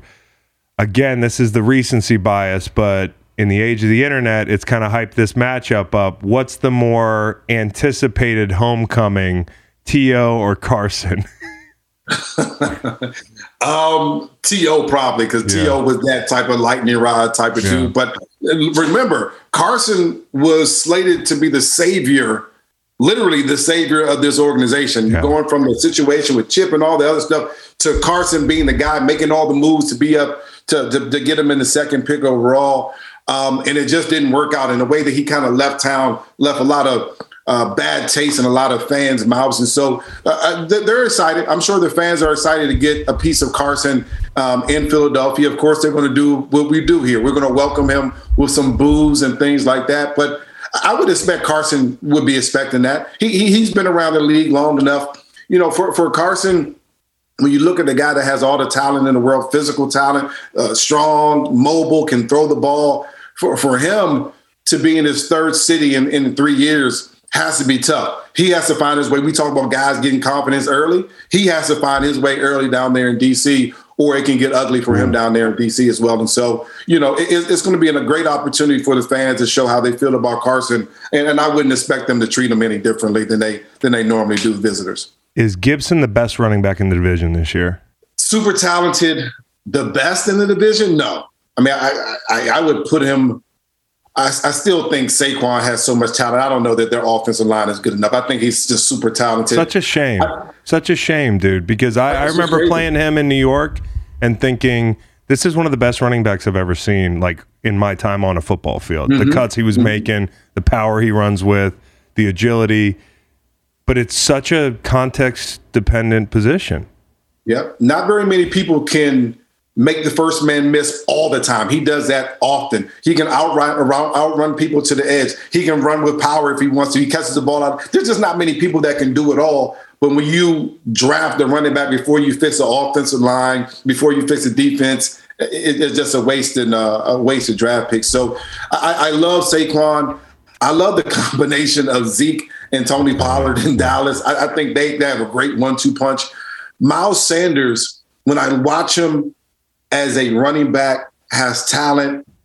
I, he hasn't been consistent enough for me. If he can be healthy and you combine him getting better, I, I think he has a chance. But Antonio Gibson, to your point, has the ability to run hard. He can catch the ball out of the backfield. He can do so many different things for that offense. And now you have a quarterback that can throw the ball, stretch the field. That opens up things a little bit more for him. So I, I don't have no problem putting him. He's not the best running back in the in the league. I mean, in the division, but he's certainly one of the top running backs in, the, in that division. Yeah, I love Miles Sanders. Is just something that he hasn't been able to kind of cross that threshold into, as you said, like consistent uh, quality play. But I, I really like the kid. He reminds me in dual threat way of like some great players that played before him. If he can get it together, he can kind of be a guy that can do everything for him. So, last question: uh, Are the Cowboys retooling, or are they like Super Bowl contenders this year? I don't think they're Super Bowl contenders. I've actually picked them to be Super Bowl contenders the last couple of years. Um, and it's, it's, it's the same. I think they have probably have less talent this year. They can't figure it out. It's, they're the Cowboys. They just can't figure it out. You have all the talent in the world and can't figure it out. Um, they beat the bad teams pretty well. They cannot compete with the good teams. And to me, that starts to feel like organizational issues, some personnel issues. And because of that, you know, as as good as they seem on paper, when you when you get them on the field, they just don't compete the way that they should compete. Um, and, and because of that, I, I don't even have them winning the division. Right. I, I think the Eagles probably have a really good chance of winning this division um, if they go out there and get some good play from Jalen Hurts. I got one more. Yeah. Do you think T.O. can make a team this year? I love T.O. you know how he's going to answer this question then. I love T.O. Yeah. Listen, I knew my career was over when I was 30, right? T.O. was 48, 40, 48 or so, I think 45, 48, something to that effect.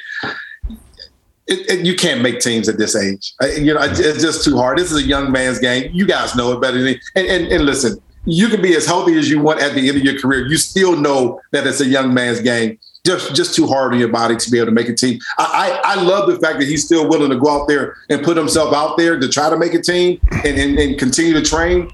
I, I just don't know how he does it. What about what you don't you don't think it could be like a basketball situation? How basketball they go back and grab a vet. You don't think that can be valuable? want him to- Do you he think- doesn't wanna do be you think- Udonis Haslem, Do you Theo? think that could be that could be valuable for a team? That's what they tried to do with me. We they tried to do with me. Year twelve, they were like, "Hey, come back. You can be Udonis Haslem," and I'm the. I was like, man, Udonis Haslem doesn't get hit every day. No, he does not That's the hit. cool thing about being a vet in the. NBA. It's not fucking cool to be a vet in the NFL if they're not gonna. Yeah, dude. So, I think I think I think T.O. again super talented. It's just too hard, man. Yeah. Too hard. Yeah, it's too hard, man. Let's just sit back, huh? All right, Brian, where can we catch you this year? You were uh, a 975. Where, where were you at, man? Yeah, 97.5. You know, the biggest thing that I'm focused on this year is building up my foundation. We're doing a bunch of TV and radio stuff, and I absolutely love doing that. But building my foundation, the Brian Westbrook Foundation, which really is focused on empowering youth, giving them different avenues to success. Some is going to be school. Listen, some if you want to go to school to learn, that's great. If you want to stop school after high school, be an entrepreneur, figure things out, figure out life, that's awesome. If you just want to go get a skill set, be a carpenter, carpenter, be an electrician, be a mechanic, that's cool too. Just figure out what that path is and access that path to be successful. That's what we're doing. The other thing we're doing, I'm doing here, uh, is the Underdog Venture Team. We're building a business, a branding studio that goes out there and helps to build your brand. So we help with startups. We help figure out a way uh, to make your startup successful. You know, whether it's advisory, and and here's a good thing for about what we're doing with some of the startups. Sixty-six percent of our startups will be either female-led or minority-led startups. So we're we're building everything around that. We have all the support system, all the services around uh, the starters that you're going to need. You're going to need digital work, uh, technology work with our next league partners. You're going to need sponsorships. You're going to advertise. You're going to need branding. We have everything that any company is going to need uh, to be successful. Um, and so we also, and this is most importantly for former athletes, I'm heading up the Athlete Entrepreneur Network. What the biggest issue for former athletes is after their career is over, how do they transition? Yeah. Chris, you've had a great transition, right? And On the surface. Yeah, well, yeah, exactly. But We're all struggling to get it, you know, like to stick that landing because it's hard, man. That's what that's where we want to help especially if you want to go into the business field. We want to give you the education so that you can sit in these board meetings and you can understand what they're talking about some of the terminology things like that. We also want to be able to connect the dots with other thought leaders and build and expand that network. And if we can do that we know that we can teach you how to be successful obviously giving you an avenue of startups as well. And so we're, we're, we're certainly doing that. That's underdog venture team. We're excited to work with all uh, the professionals that we work with um, and we're excited to work with the teams as well. So Two I'm part- looking forward to two that. parting shots for Brian. First off, I think that's awesome because Mm-hmm. it echoes the sentiment of what I've always talked about, which is that the leadership and the skills you learn in football are definitely applicable after football, but you need to fine tune them. You know, it's not like walking into a locker room when you walk into corporate America. Thousand piece puzzle. Yeah, there's a lot that you have to kind of like fine tune to get to where you were as a football player in the business world uh, from that standpoint. And then second, I'll always appreciate Brian because I had a, a dinner uh, from my charity, New Guy in Philly, the whole thing. Uh, when I was in Philly, and uh, you know he was one of the people that showed up. But when you look around the room and you got an Eagles legend like that that just steps up for a new guy, you know, not just my teammates, but Brian. So I appreciate that, man. You, you, so I'm, I, let me know how I can return the favor, and congratulations on all the new ventures, man. Hey, thank you so much, Chris. I, and and I, I got to tell you this, man. When I went to that dinner, I didn't know anything about your foundation, but that whole Water Boys, I mean, that that touched my heart because, listen, you know, we're we're we're blessed, man. We're blessed to be able to do what we do. We, we don't necessarily, you know, have to get outside of our comfort zone to help people at all. But you purposely went outside your comfort zone. You purposely donated your donated your entire year's salary that year. You purposely said, "Listen, there are some people that will never get the help or attention if I'm not standing here, if I'm not doing the different things." And you got so many of our brothers, football players, professionals, uh, families, businesses involved. I have people from Villanova because I know you, that one of the people that Villanova, Hezekiah Lewis, built a water well with with your guys and your company. They raised money and all those Yes. different things. Yeah. Of course, your dad went to Villanova Yeah. as well, and they are coming to me applauding you and what you're doing. I mean, so so many different things that you're doing. So I, we appreciate you. We're thankful, and again, as leaders, It doesn't just have to be on the football field. Yeah, it doesn't have to be just in business. We can lead in so many different ways, and I appreciate the way that you're leading as well, man. Continue to do that. Thank you, man. Means a lot. Brian Westbrook, one of the all-time greats. Uh, one of those guys that could be on just about anybody's Mount Rushmore. So we'll see what the fans say about this segment. B, thank you very much. All right, guys. Thanks, man. Take All care. right, dude. All right, so uh, off I go, and uh, we'll see. I don't, I don't know what Tuesday holds. We don't, I don't know who we have. Reed, I don't We know. We might have somebody banked. We might stumble into somebody. We get lucky here. I might meet somebody at the beach that I want to interview. That's right. Maybe I'll get shit faced Sunday. All right. So if you know my wife and you didn't used to date her or something, text her and tell her if you're listening to the pod and you're friends with my wife, be like, really do a drunk pod with Chris in uh, in Ocean City.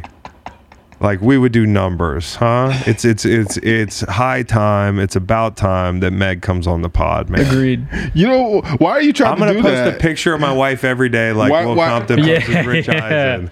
Why- That's like- the way. You should need- post that until she realizes it. I don't know if she's on Twitter She's or not, not. she's but not online. So have you thought about the best worst case scenario of you doing that? What's the worst case? That Divorce? like she takes all of our ratings through the roof, like like, and that you have to have her on. And I have no leverage. and, and Yeah. she she is going Yeah. to have to be here. Yeah. And, and then the and the worst thing is if she knows that, then she then she just like like no, like she threatens to go to Barstool, get a deal with Barstool. That's the worst case scenario. Some leverage, yo. You never know. She's not leaving. she can't work for somebody else. And yeah, if you know her, text her and tell her to come on the pod.